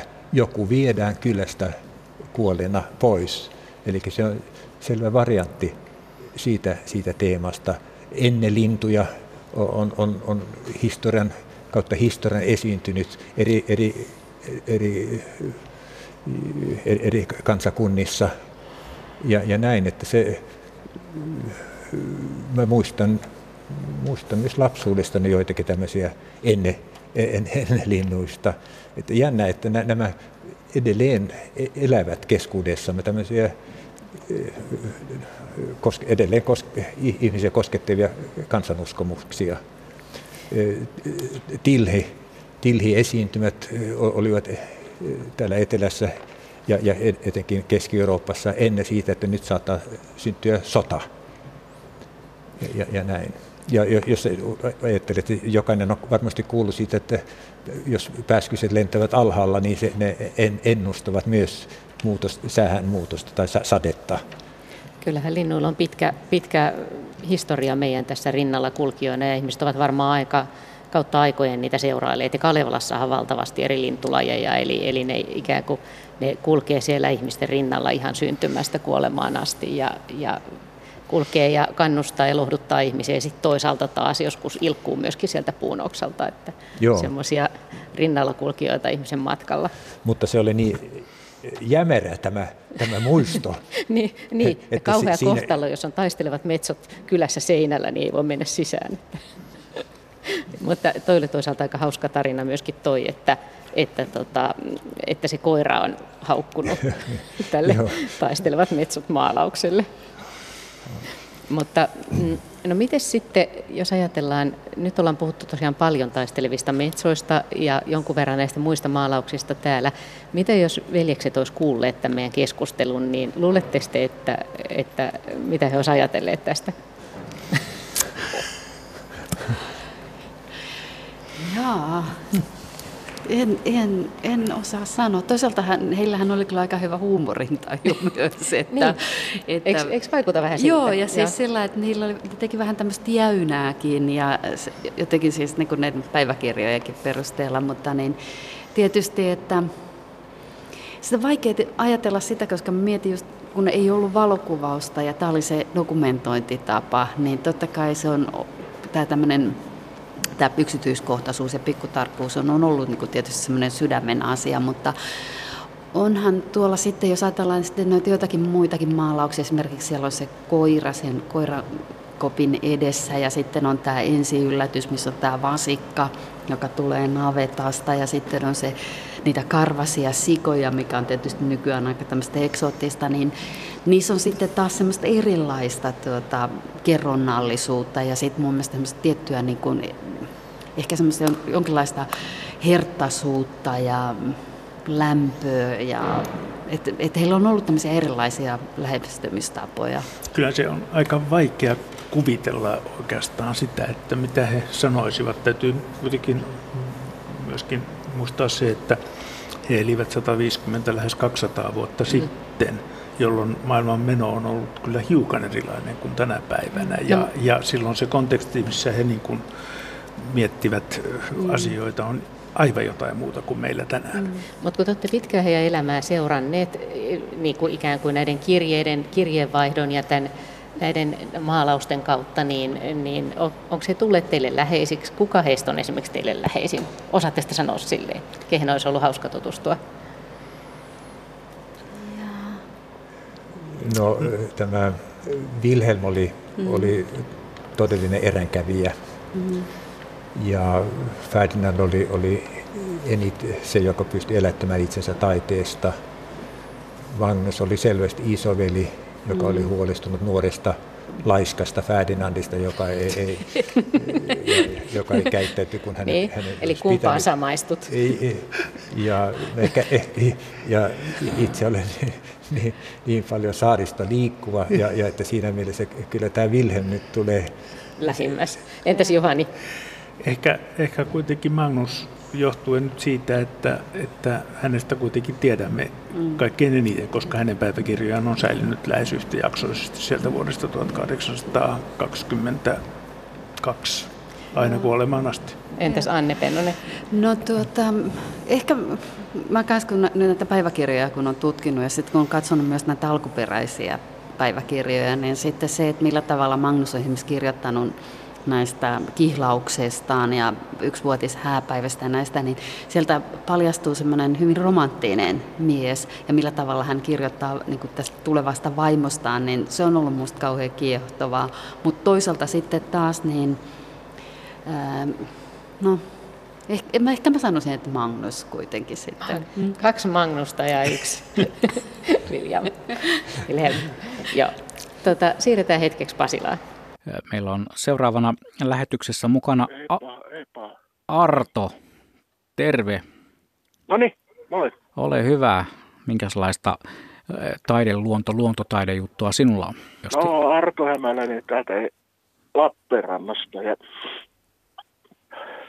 tuli tuossa mieleen, kuuntelin teidän juttuja näistä Forfrightin maalauksista, niin tämmöinen vanha muistuma, olisi varmaan vuodelta 81 tai 82. Talvi oli joulukuu, oikein kunnon talvi.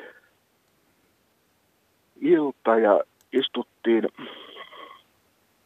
istuttiin niin tuota, lääninhallituksen tarkastaja Ilkka Steenin kanssa tuolla Kangaslammella, en muista nyt äh, tilan nimeä, mutta neuvoteltiin tämmöisestä Itkonsaaren luonnonsuojelualueesta, jonka he halusivat perustaa, että maaomistajat, se oli kolme vanhaa siskosta, varmaan yli 80 kaikki. Siinä kahviteltiin ja juteltiin ja, ja, ja kun siinä sitten ka- vähän ympärille vilkaistiin, siellä oli kaiken maailman maalauksia ympärillä ja kun Ilkka Steen ja minä lintumiehenä niin kiinnitettiin niin tämmöisiin lintutauluihin huomiota ja ne oli Wrightin alkuperäismaalauksia. Mm-hmm. Se oli jotain varmaan varpusia ja jotain, jotain pikkulintuja, mä en enää muistakaan. Mutta se niin kuin palautui tuo juttunen mieleen tästä, kun kuuntelin näitä tehdä tarinoita, niin se teki aikamoisen vaikutuksen. Ihan varmasti. Oletko muuten käynyt katsomassa tuon Ateneumin näyttelyn? En ole ehtinyt Helsinkiin nyt tällä hetkellä. Että... Niin joo, mutta jos, jos satut Arto tulemaan Lappeenrannasta Helsingin suuntaan ja on aikaa, niin suosittelen lämpimästi, mutta siihen kannattaa no, varata. Olen jäämässä, Mi- mihin asti se on auki muuten? Mä en, en nyt juuri tällä hetkellä muista sitä, mutta, mutta tarkistetaan asia ja kerrotaan se vielä ennen no, lähetyksen loppumista. Muutaman viikon päässä jäämässä eläkkeelle, että sitten No niin, no sittenhän sitä on aikaa tulla käymään, piipahtamaan. Ja kannattaa varata aikaa, koska se on oikeasti niin häkellyttävän hieno se näyttely. Monia tauluja, monien taulujen äärelle pysähtyy suorastaan pitkäksi aikaa ja katsoo. No arvelen, että näin käy. En, en niin kuin laajempaa tuotantoa tunne, mutta tuota, sinänsä, sinänsä kuvataide kiinnostaa ja tämä erityisesti. Hyvä. Kiitoksia soitosta ja mojovaa illanjatkoa ja ennen kaikkea sitten niitä kiireisiä eläkepäiviä. Ne tuntuu olevan aika monella eläkeläisellä kiireisiä. Näitä on tiedossa, joo. No niin, hyvä. Kiitoksia okay, soitosta. Kiitos. Moi, moi. Tuota, katsotaanpas tuo Ateneumin sivustoilta, mikä se on tämä tilanne. Tämä, tämä Velekset von Frick-näyttely on 25. päivä helmikuuta saakka nähtävillä, eli onhan tässä vielä aikaa. Ja meilläkin on vielä aikaa semmoinen kahdeksan minuuttia tätä luontotaiteessa lähetys, lähetyksen tekoaikaa. Ja nyt ollaan taas yhteydessä sinne Ateniumin suuntaan. Minna. Täällä ollaan, istutaan von Brichtin veljesten näyttelyssä Ateneumin kolmannessa kerroksessa. Ja tosiaan Ateneumkin menee kohtapuoleen kiinni kahdeksalta. Täällä on vielä koko ajan tässä on meidän ympärillä kävelyihmisiä katselemassa. Välillä oli melkein niin kuin tungokseen asti, ei nyt ehkä ihan, mutta nytkin näkyy tähän ehkä kymmenkunta katselijaa, vaikka kohta tosiaan paikka suljetaan ja meilläkin alkaa lähetys loppua. Mutta kyllä veljekset kiinnostavat, näin täytyy sanoa. Mutta muutamaan ajatukseen on vielä aikaa. Me olemme siis täällä paikalla. Täällä on dosentti Torsten Schämberi, professori Juhani Lokki ja amanuenssi Anne Pennonen. Teidän kanssa on puhuttu näistä Brichtin veljesten maalauksista ja yleensä luonnosta mm, taiteessa. Miten se puhutaan yleisellä tasolla? Tietenkin nämä veljekset, veljesten maalaukset on tässä meidän ympärillä kaikkialla, niin nämä on jotenkin niin voimakkaasti läsnä, mutta, mutta onks, minkälainen on teidän mielestä hieno maalaus luonnosta? Mitä, mitä, mitä siinä pitää olla? Milloin se koskettaa tai milloin se on tärkeä? No se on tietysti semmoinen yksilöllinen kokemus mielestä, mutta se on nimenomaan justiinsa mun mielestä hyvän teoksen ää, piirre, että se koskettaa. Koska se, että, ja se voi olla siis ehkä myönteinen että negatiivinen se kokemus, mm. että sen ei tarvitse olla pelkästään tosiaan myönteinen, mutta se, että jokin siinä koskettaa meitä ja saa herättää meidän mielenkiinnon ja kenties niin kuin herättää tunteita, kenties, ja, ja sitten niin kuin mielenkiinnon ehkä kenties perehtyä asiaan enemmän. Mites Torsti ja Juhani? Minulle ehkä, ehkä se dokumentaarisuus ja siihen tai aikaan sidottu dokumentaarisuus on siinä aika tärkeä asia ja, ja se, on, se on sellainen, jota mielelläni katson. Entäs Torsten? Olen samoilla linjoilla ja, ja, ja näin kun me julkaistiin tämä päiväkirja, päiväkirjat, siis 3000 sivua painettua plus sitten 400 sivua rekisteriä, niin, niin silloin meillä oli, oli päätavoite, että yritetään, yritetään saavuttaa samaa tarkkuutta kuin veljekset kuvis, kuvillaan. Ja, ja sekä päiväkirja tekstejä plus sitten erilaisia lisädokumentteja, jotka auttavat meidät ymmärtämään ja muodostamaan kokonaiskuvaa heidän toiminnastaan, elämästään, koska se, se, se koko heidän, siis voidaan sanoa 100, 101 vuotta Fabriktia, niin, niin, niin vanhimmasta niin, nuorimpaan näitä nuori. maalariveljeksiä. Niin. Aikamoinen, aikamoinen ajanjakso ja toisaalta he siis on tässä on puhuttu Kuopiosta, Haminanlahdesta, mutta myöskin on näitä maalauksia Helsingistä. Sitten he liikkuu myöskin Lapissa ja, ja Saksassa. Saksassa ja Ruotsissa. Ja, mm. ja niin kuin puhuttiin, niin paitsi lintuja, niin paljon paljon muutakin nisäkkäitä ja hyönteisiä Joo. ja, ja kaloja. Ja linnunmunia. Me tiedämme, että he ovat maalanneet myös linnunmunia, mutta me ollaan vain nähty, löydetty yksi kuva, että jossain on noin 70 kuva li, li, linnun munista. Tar- sanoo Torsten Schämperi, joka on munamuseon pitkäaikainen, äh, mikä se sun titteli no, oli? Mä, mä, mä, olin vastuussa Suomen kansalliskokoelmasta, jos oli toista sata tuhatta linnun munaa. niin, niin. Ja linnun munahan no niin, on, on täydellinen. Ja, ja se kuva, joka on jälkimaailman toistaiseksi säilynyt, se on siis töyhtöhyypän munia. Ja se on äärimmäisen hienosti, että minä unelmoin tämän tulevan aarteen löytämisestä. Se voi olla, että se on Pietarissa, sitä me emme tiedä. Tarina jatkuu kenties. Mut itse mutta, to, niin, niin, niin. mutta halusin sanoa, että, että yhden aarteen on tullut nyt julki juuri tämän näyttön yhteydessä, no. ja se on niiden kasvikuvat. Joo. Se professori Bertil Heden, Nudenstam, mm. joka oli löytänyt kuvia eh, Riksmuseitin herbaariosta. Joo. Ja sitten hän kävi ne noin miljoona näytettä läpi ja, ja löysi sieltä yhteensä Joo. noin 60 kuvaa. Ja juuri sopivasti, juuri päivä tai kaksi ennen näyttelyn avaamista, niin ne kirja ilmestyi. Ja ja nyt ne on myös nähtävillä. Ja jo, joitakin on täällä näyttelyssä. Joo. Toikin on todella jännä, että sitä luulee, kun tulee tälle näyttelyyn, että tämä tarina on jo kerrottu ja tämä on Joo, jo tässä. Ei. Mutta tutkijoiden kannalta Joo. se ei ole suinkaan näin, ei. vaan tämä ikään kuin elää ja jatkuu. Joo, ja nämä olivat sellaisia teoksia, mitä mä tiesin, että on olemassa, joita mä yritin löytää Ruotsista, mutta niitä ei löytynyt. Mutta ne oli ollut sielläkin niin kuin unohduksissa, kunnes Bertin Nordenstam oli sitten löytänyt ne.